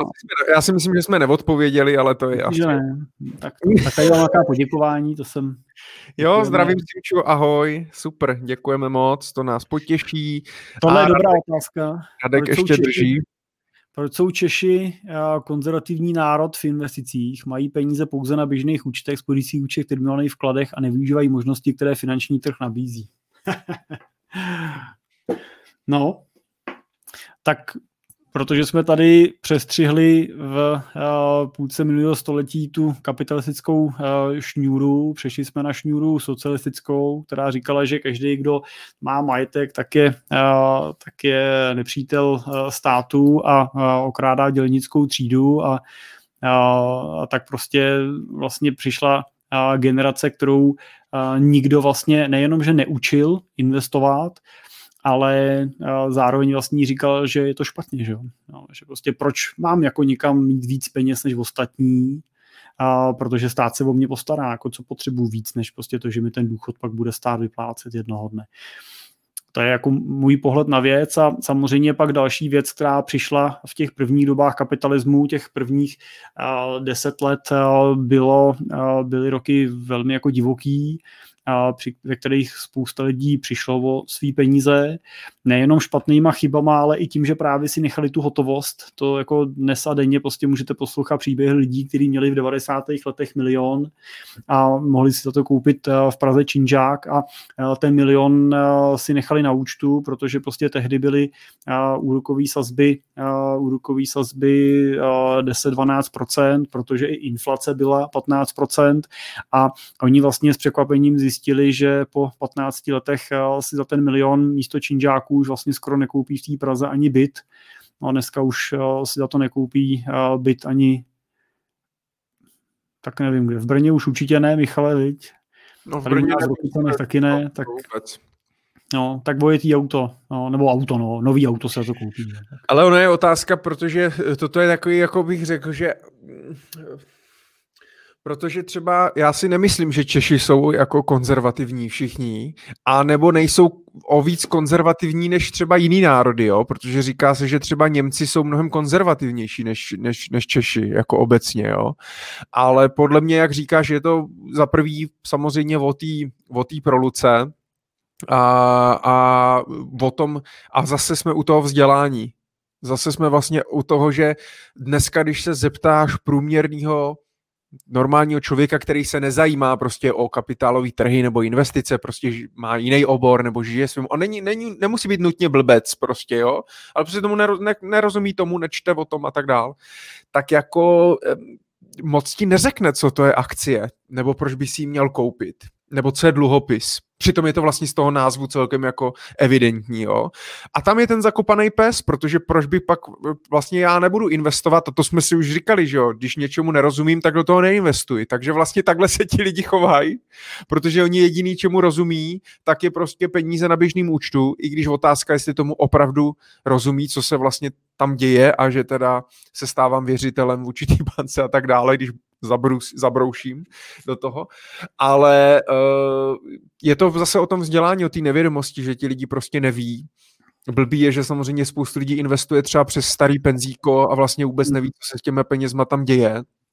Uh, takže podle mě je to prostě o té nevědomosti no, a o tom, že ti lidi se nevzdělávají, nezjišťují, protože naopak u mladých lidí, já si myslím, že dneska klidně třeba 50% ještě možná, ne, ale myslím si, že půlka lidí třeba, kterým je 20 až 25, tak, tak už vyzkoušeli nějakou investici, nebo mají nějakou aplikaci na investici, nebo mají účet u obchodníka s cenými papíry, nebo mají ten Revolut, nebo prostě už něco nějak vyzkoušeli. Jo, takže si myslím, že ta generace to dohání a bude to, bude to, bude to lepší, pokud teda zase nepřijdou Němci nebo Rusové. jsou dál, no. Jsou, jsou, jsou jako opravdu jako ty mladí v tomto směru dál, no. To úplně s tebou souhlasím. Víš co, my si za to můžeme i sami jako poradci v tomto směru, jo. takže vlastně jsme tomu trhu jako v té kultivaci taky moc nepomohli. Já jsem vlastně ve financích od roku 2002 a, a v těle těch letech nás tenkrát prostě posadili do toho, že máme vzít životní pojistku, pač je to prostě nejlíp zprovizněný produkt a, a, a mimochodem strašně pomůže klientovi a máme jít a prodávat ten, ten produkt jako prostě super řešení. No a samozřejmě tohle super řešení se prostě po pár letech ukázalo jako slepá ulička, která v lepším případě prostě tomu člověku po x letech vrátí to, co do toho vložil, v horším případě prostě mu vrátí méně, než do toho vložil a to je samozřejmě špatně. A pak, pak jako normální člověk eh, důvěřuje někomu zase, že ti prodává nějakou dobrou investici, že jo? Ale já se musím hrozně smát. Jo, ne, nedivím tomu, že prostě to lidi vezmou a řeknou, já to radši nechám na účtu, pač tam mám jistotu, akorát z toho, že tam to číslo bude stejný. Sice si za to koupím míň, ale nebude tam z toho i to číslo menší. No.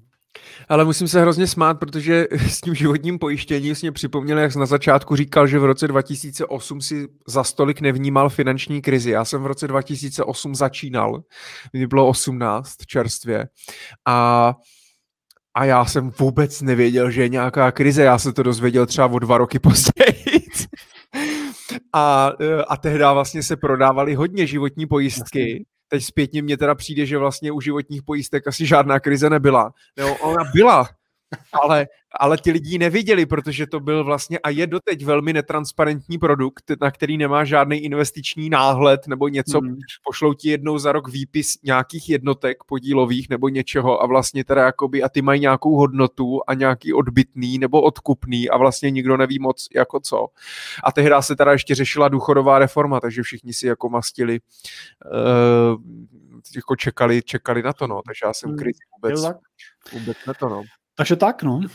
Takže tak, takže já si myslím, že nejsme konzervativní, no, jenom nevíme, nevíme, jak na to. Tak třeba to naší show trošku trošku zlepšíme, takže pokud eh, se vám to líbilo dneska, tak můžete nás sdílet eh, na svých sociálních sítích, můžete nám komentovat i ze záznamu potom, eh, najdete videa určitě na YouTube a pravděpodobně založíme i vlastní podcastový kanál Money Talk Show, abyste si nás pak, když tak mohli třeba, pokud jste odešli dřív, dopustit ze záznamu. Tím pánem vás zdravím z budoucnosti, teď nevím, to jsem z troš, do trošku budoucnosti, do budoucnosti, jo, jo, jo, trošku zamotaný jako v, jako v Tenetu a, mm, a tak, no, hele, dotazy máme vyčerpaný, ještě nás někdo sleduje, nebo už povídám si jenom s tebou? 23 lidí, hele, ještě pořád vydrželo. Neuvěřitelný, 23 lidí, to je... Gratulujeme všem statečným, děkujeme. My děkujeme, hele, bylo, bylo, to, bylo to super, na mě už teda jde únava, já půjdu ještě pěšky domů, takže, takže opravdu už končíme. Ty seš doma, takže ty seš dobrý. Ty ano, to je fajn, krásná práce, děkuji se, děkujem. Robert ještě poslouchá, to je neuvěřitelný. Tady píše někdo za 14 dní, zatím počítáme za měsíc, zatím počítáme první pondělí v měsíci, Michal, ne? Máme stanovený ten termín? Uh, no, No, už nás tak, no, no, nemá, nemáme stanovený termín. Kdy je první pondělí v únoru? Nevím, kolikátýho to je. Když se ptáš na věci, jsi mi řekl, že si mám všechno vypnout tady. Jak jsem no já taky, já mám vyplej telefon, nemám kalendář, nevím. První pondělí v únoru. Hele, to je, to, to je dokonce prvního. Prvního. prvního. Hmm. Takže určitě 1. února si nás nalaďte v 8 večer zase na vašem Facebooku nebo na YouTube kanálech Michal Doubek nebo YouTube kanál uh, Cimpel a partneři investiční poradce. No. A uh, Honza taky píše prvního, druhý a taky tě zdravím, jestli jsi poslouchal celou dobu, to je, to je, to je skvělé. A teď se všichni proberou nakonec. Sledovanost stoupá, ale... ne, ne, v nejlepším se má přestat. Ano, tak. tak Vy se si... nás fakt netěšili na příště. A, no a když, když napíšete, prosím vás, dostatečně, uh, dostatečně, do, dostatečně dostatek, dostatečně dostatek zpráv Jirkovi Cimplovi na Facebook, na LinkedIn, na YouTube, na jiřizavináč.cimpel.cz na telefonní číslo, to nevím z hlavy, a napíšete, že to chcete za 14 dní, tak bude za 14 dní. Kolik musíš dostat zpráv? 20, kolik nás lidí sleduje? Více než 25, Michal, musí být. To, je, to se nevím. zpráv. Dobrá. Každopádně, každopádně bych doplnil, že pokud nás nemáte plný zuby, tak uh, si můžete Michala naledit na podcastu. Michale, tvůj podcast se jmenuje? Ano, můj podcast eh, Finance prakticky, anebo podcast Myšlení finančníků. A nebo mě na podcastu Cesta Rentiera. Cesta Rentiera. Tak a je to Rentier nebo Rentier? To jsem se chtěl, chtěl vždycky zeptat. Tak nakonec to bude taková tečka. Já Nevím. předpokládám, že to je Rentier teda, no, ale to jsi mě zarazil. Hm. Tak máme tady nějakého etymologa, který nám to poví. Dobrý je, že se to píše po každý stejně, rentier. Jo, tak do příště si to najdem a díky moc. Tak, Hezký večer. Jirko, tobě taky. Ahoj, čau. Ahoj, naschledanou, ahoj.